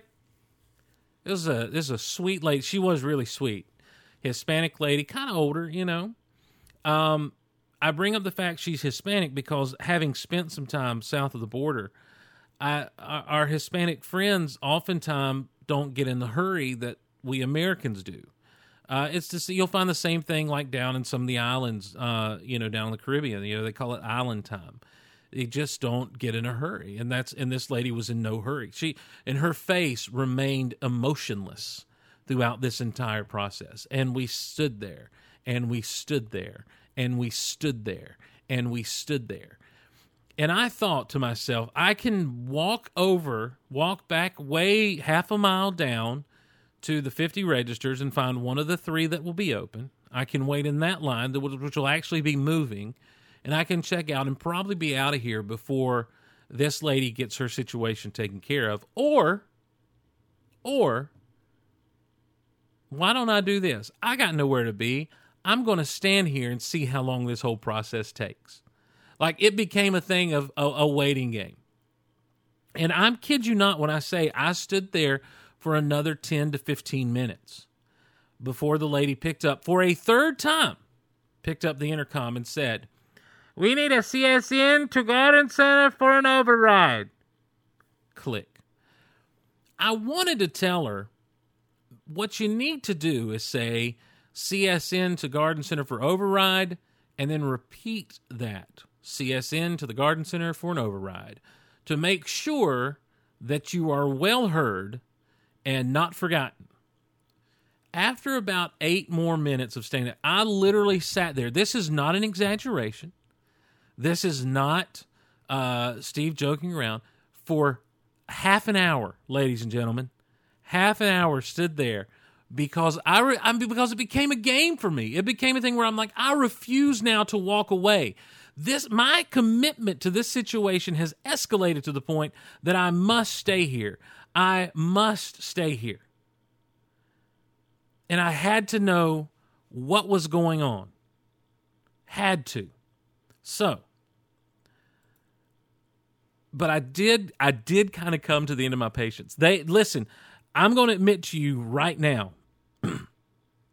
they outlasted me. They won. Because what I did was I pulled out my phone and was getting ready to call that Walmart. I was. I was about to call the Walmart and say, hey, I'm back at the garden center. They need a CSN for an override and have for the past 25 minutes or so. And as I was pulling out the phone and looking up the number, the lady, the cashier says, oh, here she comes. And I turn and look, and sure enough, this lady's coming. Now, here's where the, the, the rest of the 30 minutes took place because the lady gets there. And understand the people who were purchasing the dog carrying stuff, they were now getting a little bit perturbed. They were now, you know, kind of coming that incy place. And so the CSN gets there. It's like, what's the problem? She's like, well, it's the 40, it rings up for 44. Uh, it said 10, um, but it was in the wrong place. I already sent so and so to look, and it's the wrong place. Well, have they changed it? Yeah, he's moved everything. And so this lady then gets on the CSN, then gets on her walkie-talkie to, I guess, the the overall manager, the general manager, and she's talking really quietly because she knows what's about to happen. Something's about to blow up in her face. She's like, "Yeah, this lady found this for ten. It's marked. It's really forty-four, but they marked it for ten. Um, can we just? uh Do we want to give it to her for ten? Like." this woman was bracing herself for a fight, and I was bracing myself to get my phone out and watch the fight with the camera on because this was going to be YouTube gold. Had she said, "We can't give this to you for ten dollars," uh, fortunately, Walmart took the bath. They gave it to her for ten, and uh, in the midst of everything, I had set my stuff on the counter there, and the woman saw the Star Wars figures while we were waiting. And at one point, she did look down and say, "Oh, you collect these?" I'm like, "Yeah." You have a lot? Yes. You have some of the old stuff? Yes, ma'am. Well, that's probably worth a lot of money. Well, not really. I've had it all for a long time, and you know, and and everyone had that stuff back. then. yeah, it's my general go to because people think, oh, you've got a lot of Star Wars collectibles, you must be sitting on a boatload of wealth. And the truth is, no, I'm not, uh, because everyone has everything that I have. Um, it's just how it works. But it all means something to me. It's all special to me. Either it's my old toys or it's toys that have been uh, added to my collection by kind donors. Um, you know, it's just it's it's something I'm very happy with, and it brings me a lot of joy. I didn't go into all that with her. I just kind of nodded and smiled more than anything. But um, man, what an listen, guys.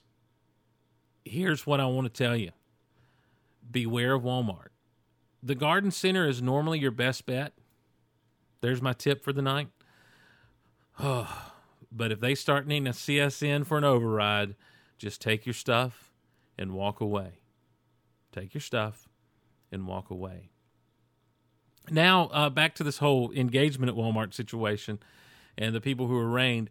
That leads me into this idea. I, I don't know if you guys are familiar with my obsession and love uh, for Captain Clay Higgins from St. Landry Parish in Louisiana. This man is, uh, I mean, he's a hero. There's no sense in playing the music for him.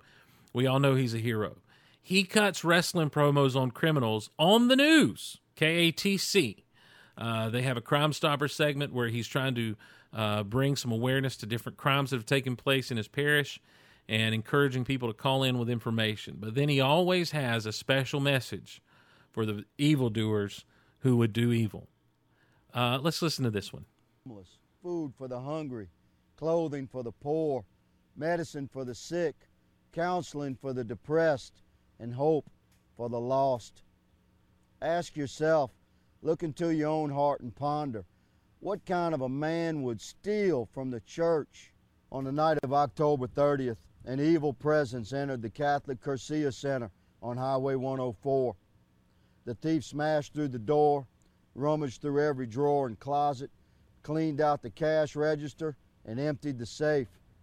Imagine the excitement of this demon as he destroyed the property of Christ and Mm. stole the hopes of the poor. Mm. His soul no doubt suffers the deepest of dismay, the gnashing of his teeth heard in heaven itself. Abaddon, listen well, silence your abyss, and pay attention to me. I'm talking to you now. Uh oh. You think you've captured this soul, driving him to the heights of evil design. I just want to say this brother ain't talking to the criminal, he's talking to the demon within the criminal. stealing from our church, encompassing his life with your lies. But we will capture this man, and we will offer him redemption. In our custody, he will hear the word. Inside of our jail, he will be free, released from the captivity of the pit. If you're that fallen man, please listen to me, sir. Look closely at the Cyclops light you left behind. We know you've used it before on another burglary. Uh oh. And listen carefully, son. We know you've replaced the batteries inside this light. Uh oh. Turn yourself in, son. Mm. Your soul is tortured, running from shadow to shadow, sneaking around at night, a slave of the ancient serpent. Listen to him. You're already in prison. Listen to him. A prison of your own design. Oh my gosh. Turn yourself in. Begin to make things right. Let us help you. Redemption can be yours. Your path to freedom begins in our jail. Oh, snap! Ladies and gentlemen, Captain Clay Higgins from St. Landry Parish, your path to freedom begins in our jail. He don't give a duke. He's like, listen, we'll redeem you, son, but you do the crime, you do the time. This man just fires me up. This is this is the man. He should run for president. This man should run for this man should run for king. This guy rocks the house. Uh, his catchphrase: "Put your affairs in order." Uh, plain and simple. Get your affairs in order. I am a huge fan of Captain Clay Higgins from St. Landry Parish, and I hope to have him on one of our shows one day to discuss his Crime Stopper segment. And he's just amazing, ladies and gentlemen. He should. Daniel Landy says, "I hope this guy becomes an Avenger." Yeah.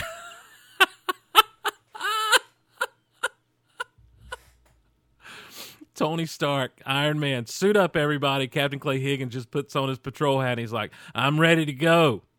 We're going to bring this man to justice. Redemption begins in our jail. And Tony just looks at Captain America and is like, Did you bring this guy? You know? they don't need Black Widow anymore to control the Hulk because he just stares the Hulk down. That's how bad this dude is, man. He is awesome. Oh, God bless. God bless Captain Higgins. Mm. And I hope you find that man. And I hope you bring him not only to redemption, but to justice. And he better have his affairs in order. That's a great catchphrase. Put your affairs in order. Uh, he said that on another one we listened to recently on the Big Honkin' Show. So, uh, the, yeah. So anyhow, guys, we've been talking about the Force Awakens, and I've really enjoyed talking the Force Awakens, and I got so many more uh, emails. Uh, I want to read this one from Michael Prince. Michael Prince says, Stephen Company, I had all these thoughts while listening to you talk about The Force Awakens. I know you spent the majority of the episode praising everything about the movie, but like a good podcast listener, I'm going to write an entire rebuttal aimed at the first 20 minutes of your review. Thank you, Michael, for focusing on the negative. Um, first of all, you were so nitpicky. When you said you were going to be negative at first, I was bothered. You've always had a keep it positive spin to the Golaverse. I was not as bothered when I heard the issues you had with the movie because most of them were laughable. The fact that an animatronic bird would pull you out of the film was a bit funny to me. As one who supports the prequels to the end, and I support them using your arguments many times, I felt like your standards for visuals would be more than met by the blend of practical and digital effects in The Force Awakens. I was blown away with the transitions between them. I felt the animatronic stuff, while sometimes noticeable, was more a shout out to the original trilogy than a lack of polish or standards. It brought me into the films even more because of the nostalgic feel to of it all. That bird is not a good bird. That bird is just like it's it's weak.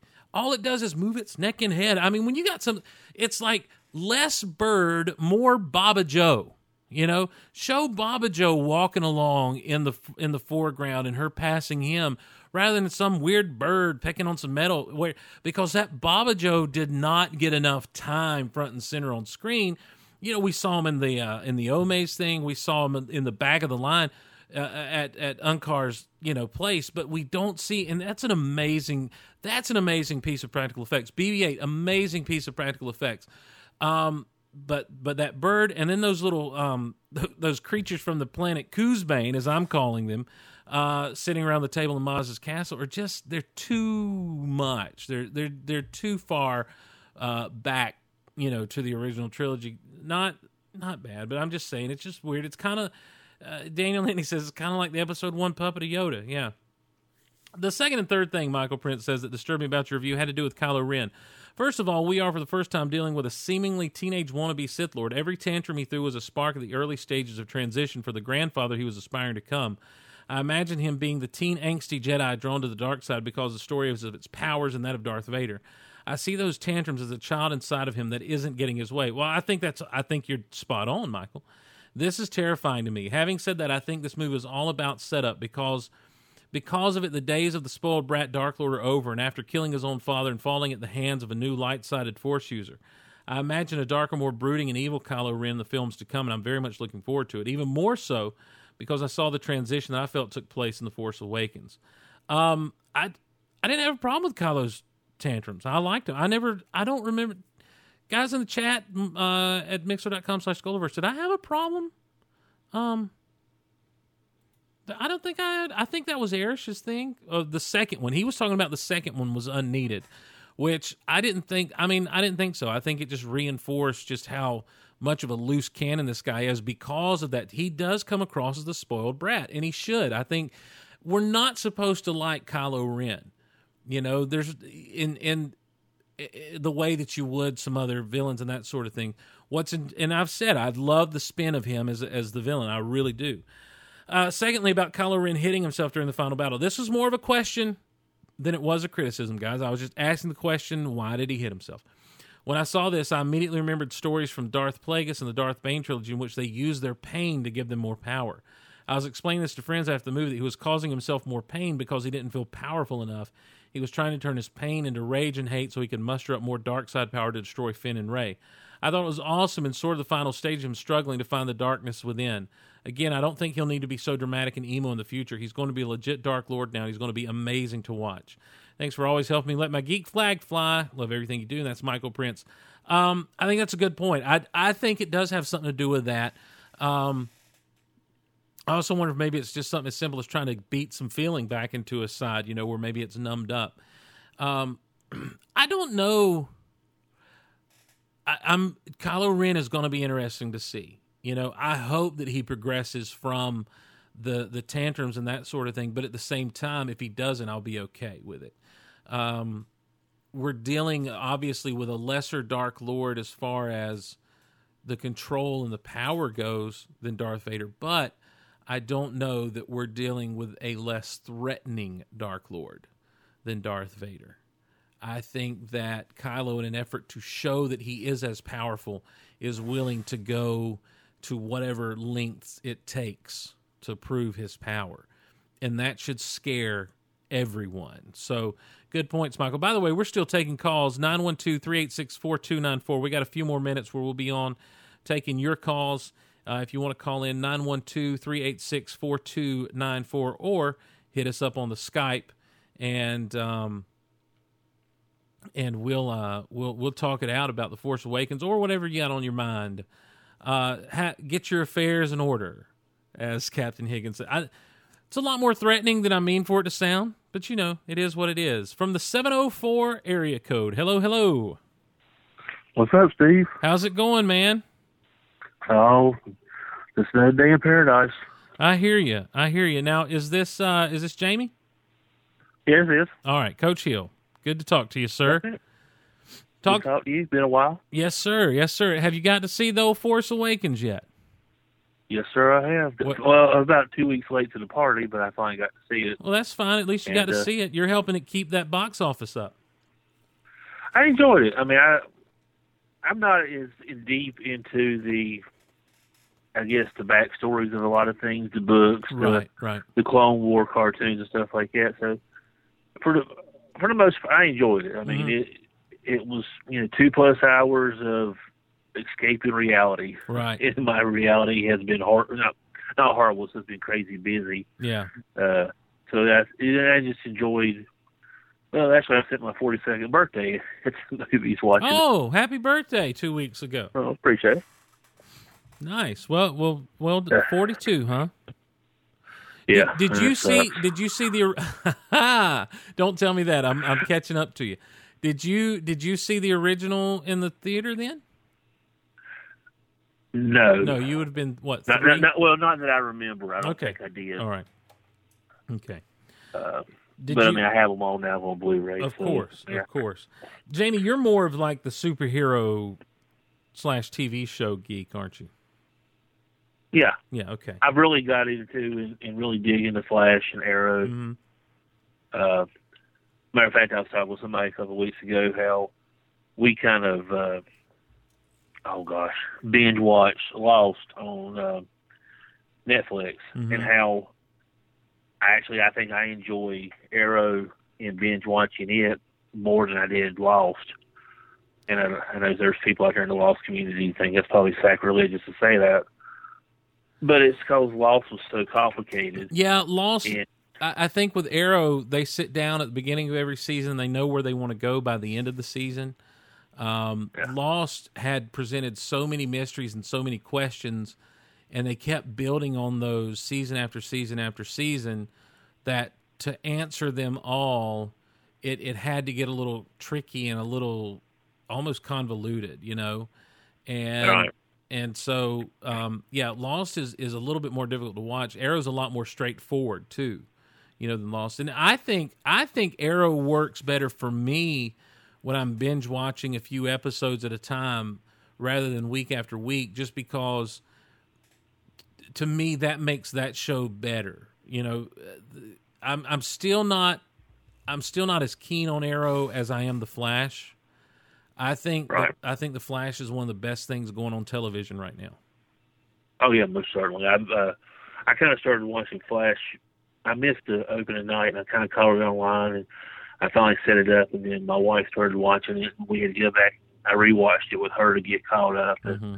It's kind of like now we just keep week for week and week to get here. Yeah, And uh, I mean, I'm even digging Supergirl. I mean, that's Oh, Supergirl! fun. Yeah, Supergirl's fun outstanding. Yeah, it's a great show. I hope that it, I hope that it's doing well in the ratings. I know that it dropped off here and there, but I hope that it's doing well enough to keep going and and you know get us a second season and and just see. I, I think we're going to be surprised at what they end up doing with this universe. The the creators of both of these shows have been very subversive in the way that they've worked things in, even with Arrow, like getting uh, Ra's al Ghul and everything. Like they brought in, um, uh, you know, when they said that Sarah had been trained by the League of Assassins, um, you know, they did that with the intention of bringing Ra's into play down the road. Right. Um, even with that that backstory, I'm not. I mean, I, I I wish I was more into it. Not that I'm not into it. It's just you know, sadly finding the time to try to Mm-hmm. Right. get into it. well, I mean, Jamie, Uh, basically, you're as far as the backstories and stuff. So. yeah, Jason, Jamie. Basically, what you're telling me is if you've got responsibilities and duties that keep you from being able just to sit around and read comics all day. Yeah, pretty much. Yeah, not and, and not that there's anything with sitting around reading comics all day, but basically you got your priorities in order, is what you're telling me. Well, I got, I got, you know, between, you know, my family and my wife's family, her mom's been in and out of the hospital. She had MRSA twice, so Mm. that was a kind of a scary situation. Yeah. She nearly could, you know, been gone on us. Her sister's not in good health. So, I mean, it's just been, but 2015 was pretty rough for Yeah. my family, and it was just, you know, a show. But then that's where shows like Arrow, Flash, and even the movies, you know, I thoroughly enjoyed Ant Man. I listened to uh, your show one day this week with uh, Aaron and his nephew talking about you know top five movies, and uh, there was one that I actually mentioned to Aaron on uh, Twitter, and he said he ain't watched yet. But did you get a chance to see Love and Mercy? No, Mm-mm. You need to watch it. what now? What's it called? Love and Mercy. Love and Mercy. It's the uh, yeah story of Brian Wilson's uh, you know struggles of the actually Oh, wow. the movie is told in two it's told in sixties and the eighties, but they flip back and forth between the two. Mm-hmm. Uh, you got Paul Dano playing him in the sixties, and you got John Cusack playing him in the eighties Oh wow. with Elizabeth Banks. Yeah, I mean it's uh, it really shows you the struggles that uh, he went through, you know, and where he's at now. You know, getting good medical care, and actually I got to see him in concert uh, back in November up in Durham. Mm-hmm. And for 73 years old, he still gets out there and puts his heart and soul in every show. Awesome. Awesome. So yeah, it's, a good movie. I think you would, I think you would enjoy it. It's more it's a it's a biopic picture, but I mean it's Right. You got Elizabeth Banks in it. Uh, I don't think it's Paul Giamatti plays. Oh, wow. Uh, uh, the doc, the Doctor Eugene Landy in it. Uh, so I mean, it's got some good. You know, uh, Elizabeth Banks plays his current wife. So I mean, it's got a good cast of good Cool. cast with the movie. Well, I have to check it out, man. I like biopics like that. I, I dig on those things. The one about James Brown is really good. Get on up is I, I, gosh, it was is it on Netflix yet? I don't think it's Or on it- Netflix. I don't think it's on Netflix, but I think I wanted to see it and just ain't had a chance to get around to seeing it's it. good. Black Panther plays James Brown. Uh, Black Panther. Yeah, I heard you mention that. Yeah. That kind of makes me want to see it even more because I'm getting ready for the Civil War That's right. when it comes right. out. And uh, there's just so many movies I want to see. It's just finding the time to. I hear you, man. I hear you. I think I only, I think I only went to the movie theater five or six times uh, this past year, and most of those were to see The Force Awakens. So I, I tell my 13 year old all the time it sucks being an adult. That's right. Enjoy being a teenager while you can. That's right. That's right. It's got its perks, but man, to get to those perks, you got to get through a lot of responsibility. So, Oh gosh, you do. well, Jamie, it's good to talk. It's good to talk to you, man. Here's hoping your 2016 is better than your 2015, sir. I appreciate it, Steve. Take care, man. All right, man. Have a good one. You too. Bye. Coach Hill, Coach Jamie Hill from up in uh, North Kakalaki, calling in, and uh, fan of the Force Awakens, which is always good to hear. Again, I come back to it. I'm glad that people are lit, digging this, and I'm glad that people immediately had more passion for it than what I apparently had, just because I had to get through all of my little nitpicks and everything. I come back to this fact that my nitpicks were not just nitpicks for nitpick's sake that it came down to a visual language that was not present in this movie that feels like Star Wars. And and so I've my I've just had to get used to it. And the more I've gotten used to it, the more I've been able to immerse myself in the movie. I love these characters. I can't say it enough. I love, love, love, love, love these characters. And um and I'm glad people are are all for it. 912 386 4294. That is the number to call if you want to call in or just hit us up on Skype. We're still going. We'll go for a few more minutes here. It's late on the East Coast, five minutes past the top of the hour. We're into tomorrow. Currently 53 degrees at the station. And uh, glad to have you guys along with us on the Big Honkin' Show Golaverse matchup. Now, for those of you who are listening via the old podcast, you're like, what do you mean? Call in. We do it live at mixlr.com slash Golaverse. Watch the Twitter for all those things. 615 area code. Hello, hello. Hello, Steve. How are you doing tonight? I'm doing good. Who's this? Uh, this is Jeff Self. Jeff, what's happening, man? Not much. Just sitting around uh, listen to you talk about the Force Awakens. All right. Well, uh, now, what do you think of The Force Awakens? Um, well, I enjoyed it. Yeah. I think at first I was sort of like you. I had some problems with things, but uh, I mean, not with none of the new stuff. Really, I enjoyed all the new characters. Um, you know, Rey and Finn and and, and Poe and everybody. I didn't have a problem with them at all. I was just some of the. I I think the visual stuff, like you were talking about, Right. um, I didn't necessarily feel like the old Star Wars.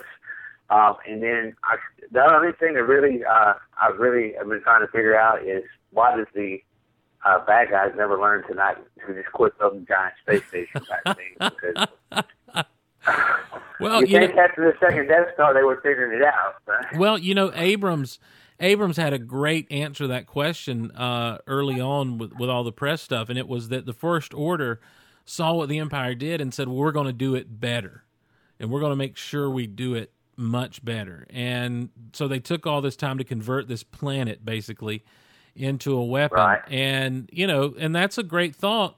Until, as it was pointed out in the chat the other night during a show, that the Death Star could blow up Starkiller Base. True. Like that's I a- hadn't thought about that. yeah, you know, I mean, and here's the Death Star just moving through space like a like a ship, this giant space station. All it has to do is just come in behind the big super weapon and blow up Starkiller Base. You know, it warms up a lot quicker and it blows up planets. So I, um, but uh, but of course the Resistance isn't going to be building its own Death Star. Uh, so there Sure. was there was apparently an abandoned storyline where the Republic was building a super weapon, and the Resistance was kind of against that, and so they were all kind of caught in the middle of everything that was going on, um, and and so for all the politics that people hated about the prequels, uh, if you read the novelization and you dig into some of the backstory, you find out there's just as much politics going on here because the Republic is very well aware of the First Order and they kind of have a, a bit of a treaty with them. The resistance the resistance is made up of people who know that the First Order are concerned with taking over the galaxy again, and that's what they're resisting. And so the First Order sees the Republic, who lets the lets the Resistance exist, as traitors and Mhm. under you know like everything that Hux says in his speech before they fire off the the super weapon to blow up the Republic. You know that's that's kind of the, the the the lie he's been sold is just how evil the Republic is because they're not being fair to the First Order. So it. I mean, it gets just as political in some instances as the prequels. It's just not front and center in this movie. True. And uh, I, I was just saying with you, I, I've heard a lot of people excuse me uh, the, the new movie The Fast from the prequels, and I think that's a little ridiculous Yeah. um, as well. Um, and maybe because I've uh, sure had my kids grow up watching the prequels, I have a different perspective on it. But um, I really enjoyed the prequels as well. You know, Um, I've heard a lot of people, and I'm not in this boat. I don't have kids because you know, as as as everyone knows, I'm single, ladies, and um, and but what I've heard from a lot of folks is that they didn't really care for the prequels until they watched them with their kids, and it was their kids watching the prequels that really turned them around on those movies because they were finally able to see it through a child's eyes, which is, I think, how a lot of Star Wars is meant to be seen. True. Very true. I think because I, I think especially with George Lucas he definitely made one uh, targeted toward kids and didn't necessarily the adults. Right, right. And you know, I mean, and Lucas even said, you know, that Star Wars to him is a good fit with Disney because it, in his mind, it was always kind of a Disney movie, and Right. uh, and and so uh, that's one of the reasons I was kind of bummed that this ended up with a PG thirteen rating. That the Force Awakens ended up with that PG thirteen rating because I, I would have really liked to have seen it really super geared toward toward the you know not that it's not safe for kids you know i i just feel like we're in a society that's a little more sensitive about some of the things than than we were when i was growing up but um it makes Right. it makes me wonder if empire would have gotten a pg-13 rating nowadays you know if the empire They probably would have. yeah well yeah because luke gets his hand cut off for crying out loud so i guess True. so yeah so well, Jeff, man, thanks for calling in. I'm glad you enjoyed the movie, and I'm glad I'm not alone in some of my thoughts and, and feelings about this thing. Oh, definitely. And I appreciate you taking time to talk with me, Steve. Thank Yeah. you so much. Yes, sir, man. You have a good night, my friend. All right. Talk you to you soon. Talk to you soon. Bye bye. Jeff Self calling in, ladies and gentlemen. You can call in 912 386 4294 is that number to call. Or if you got us on Skype, just hit us up on the old Skype where we will uh, we'll chit chat with you about the Force Awakens. We'll stick around for another ten minutes or so before we get out of here. Um, as we as we are kind of winding down, want to remind everyone follow us on Twitter. As I said, it's at Geek Out Loud, uh, at Golaverse for all the Golaverse shows. I'm at Steve Glosson on Twitter and Instagram. Sometimes I Instagram stuff, and uh, we'd love to have you follow us over there so you know when we're doing these live shows and everything. Calling from the seven one six. Hello, hello. Hi, Steve. It's Jess. What's happening, Jess? Nothing much. How are you? I'm doing well. How are you? I am good. Survived fourth quarter, so I'm good. Nice. Isn't it past your bedtime? Don't you have to be at work like in an hour? No, not tomorrow. Have the day off, so stay, All decided right. to stay up and listen. Rock and roll, rock and roll. Everyone, Jess, if you go to our uh, t-shirt shop at uh, geekoutonline.com slash shirts, several of the shirts were designed by by Jess here. So, and we thank you for your your work, Jess. You're awesome. I still owe you money No. for that. So no problem. I have more coming great, now that I have time to do it. awesome, awesome. So I know you've seen The Force Awakens. hmm Seen it three times. Nice. What do you think? I really liked it. I didn't. I was worried going into it. I wasn't sure if it was because I lo- I like the prequels. They're not my Yeah. favorite, but I enjoy them. But I was afraid stuff was going to carry over that I didn't think worked the best in the prequels. Right, right. And so I went in. I actually saw it opening night by myself, and then the next day I took my friend who had I had got her to watch all six movies the week before. Oh, nice. Well done. So. I introduced them to her, and then she went and saw it with me. And then I saw it with my family over New Year's. Nice. Well, now, what you come away with a favorite character from The Force Awakens? Poe. Poe hmm? is definitely my Oh, favorite. yeah? He was the he was the one I was going into it. I didn't think I was going to like him because when Oscar Isaac with his interviews saying I was the best pilot in the universe, I was like, oh, he's going to be a cocky character who's just going to be annoying to, and not like. But he's he was funny and he was he was cocky, but it wasn't like like a mean spirited. He Right. It was just the fact that he was the best. It wasn't that he thought he was the best, Right. Exactly. but he was still like he was he was like the nice nice jock almost in high school yeah. There's there where he didn't look down on everyone. there's a moment um, when they're all reuniting on, at the resistance base, and BB-8 sees him, and, and BB-8's basically rushing to Poe, and Poe Mhm. and Poe sees BB-8, and he goes, he run, he kind of gets down to BB-8 really quick, like you would if a dog's running up to you, you know, like your pet Mhm. dog is running, and and he just shows so much affection for that droid in that moment. You can't help but think, well, this is the nicest guy in the world. You know, he's Yeah. he's such a sweet guy. And then the way that he and Finn have their little bromance, come on. hmm You can't Yeah, definitely.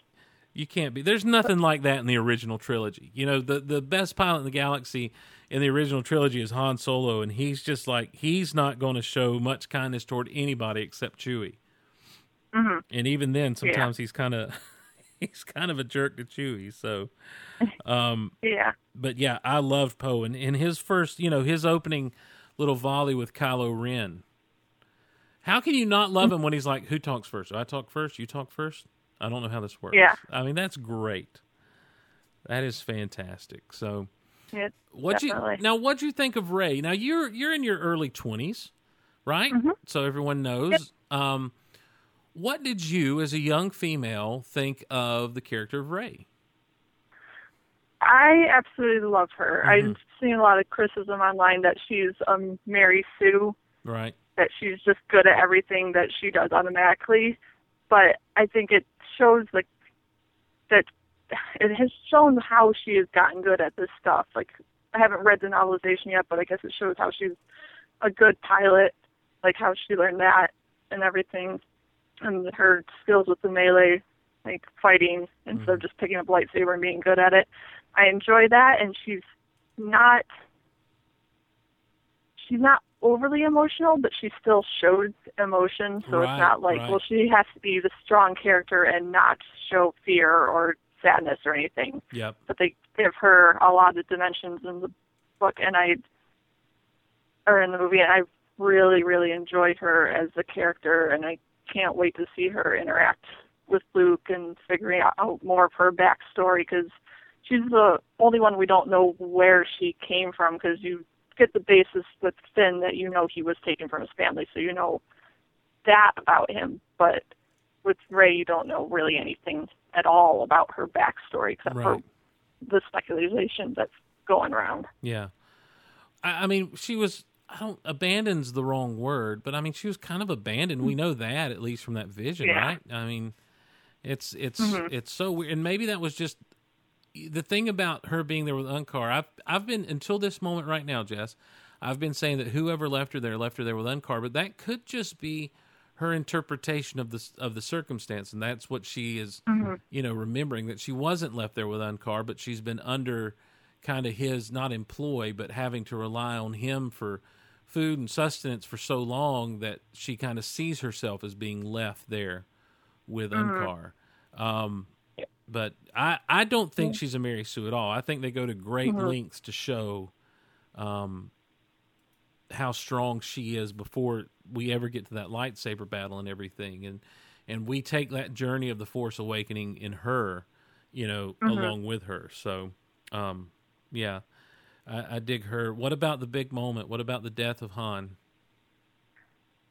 that was one of the things I was sitting in the theater, theater the first time I saw it, and there was a lady. She was probably in her 40s, sitting next to me, and we had the exact same reaction, like both hands to our mouth, like gasping, because I had. It was one of the things I knew someone was going to die. wasn't exactly sure what character they were going to kill off, and when he died, I'm. One of my favorite characters. I'm okay with him dying Mm-hmm. because it will move the story along, along, give us more development with Kylo Ren. I was interested when I went to see it with my parents because my mom saw it in the theaters originally in '77, so she's grown up with Star Wars, Right. and I was interested in her reaction. She w- she wasn't happy, but she's like, I didn't cry at that point, but I cried when Leia and Rey hugged, and Yeah. that that was interesting. That my mom was more choked up about that moment. But the Han death, I was for a split second, I was like, okay, he's gonna he's gonna take that lightsaber and throw it to the side, and they're gonna figure out how to help redeem Kylo, and then it just didn't happen. it just all went to pot right there. Let me ask you Yeah. about. Let me ask you your take on Rey and Leia hugging. These are two characters who we never see interact really uh, until that moment. Um, why? And, and a lot of people have made a big deal about Chewie not going to Leia but sticking with Finn and that sort of thing when they get off the Falcon. Why do you think that they obviously there's sadness? I I, I don't want to ask a mm-hmm. stupid question. Why do you think they embrace? But why do you think Rey is so willing to go to Leia for comfort slash to comfort her? Does that make does, does the question I'm asking make Yeah. sense? Yeah, that I'm not completely sure. It could be like now that Rey is tapped more into the Force, there's kind of like a connection between the two that they just automatically sense Right. when she's coming off the Falcon, and just that, like, uh, it's not something I've really thought about that much, but Mhm. it's, I think it's just like a connection they know they have because they both cared about Han Yep. and off at on different levels, but I think Leia sensed that Han meant a lot to Rey, Mm-hmm. and she kind of knows what Rey is going through with being suddenly being thrown into this world with the Force and knowing she has it, Mm-hmm.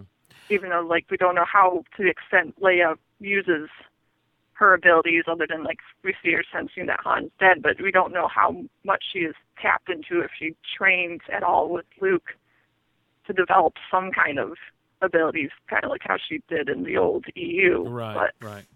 Yeah, it's well, obviously, you know, I mean, she feels Han die. Uh, in the book, when the Hosnian system is blown up by the First Order, you know, they make a big deal of Leia sensing that in the Force, the same way Obi Wan did, you know, when Alderaan blew up. Um, I just, it's not something I really noticed until about my fourth viewing, and it kind of hit me. It's like, why are they going? You know, what is they Mhm. they? We've seen no on-screen connection between those two. Um, well, and there couldn't be because uh, Rey didn't make it to. That's the first. That's her first time at the Resistance base. Mhm. Um, you know, because she'd been kidnapped by Kylo. So we don't. You know, so there's no chance for them to interact. So it was just kind of, uh, like I say, it wasn't until my fourth viewing. I'm like, well, that's kind of weird. I mean, it works and it moves me. I'm moved in that moment as well. You know, that's when I think it was like my the third the third time I watched it. That's when I started to kind of get choked up is when they, you know, I'm in the same place where they kind of embrace. But it was the fourth time I was starting to get choked up again. I'm like, wait a minute, why?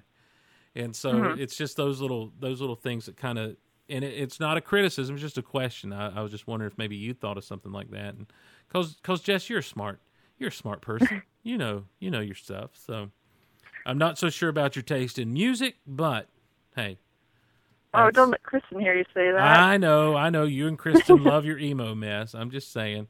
So, well, Jess, thank you for what you've done for the Golaverse, and thank you for uh, calling in tonight. It's good to talk to you.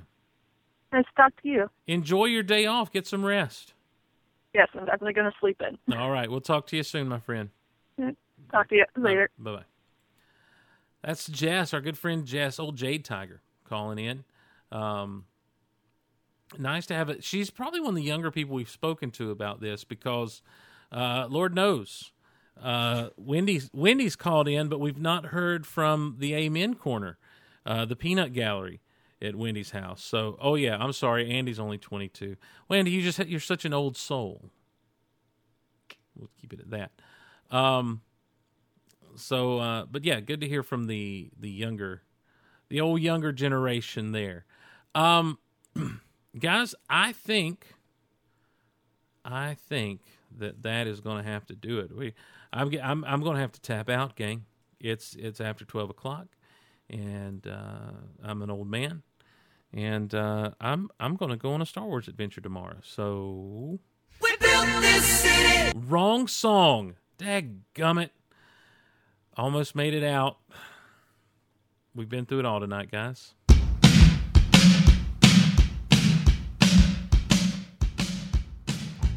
That does wrap us up here at Geek Out Loud on the Big Honkin' Show.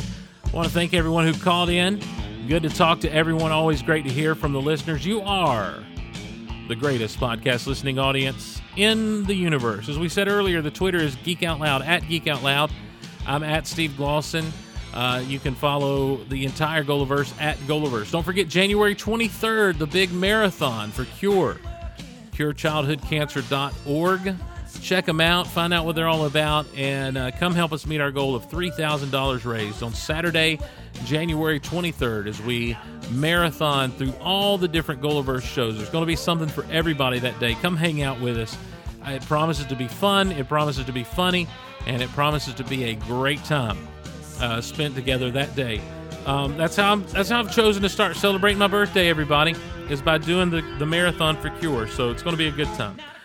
Um, email us at geekoutonline at gmail.com. We've still got more emails to go through considering The Force Awakens, concerning uh, Creed, concerning all kinds of stuff. So you can email us, get in on the conversation, geekoutonline at gmail.com.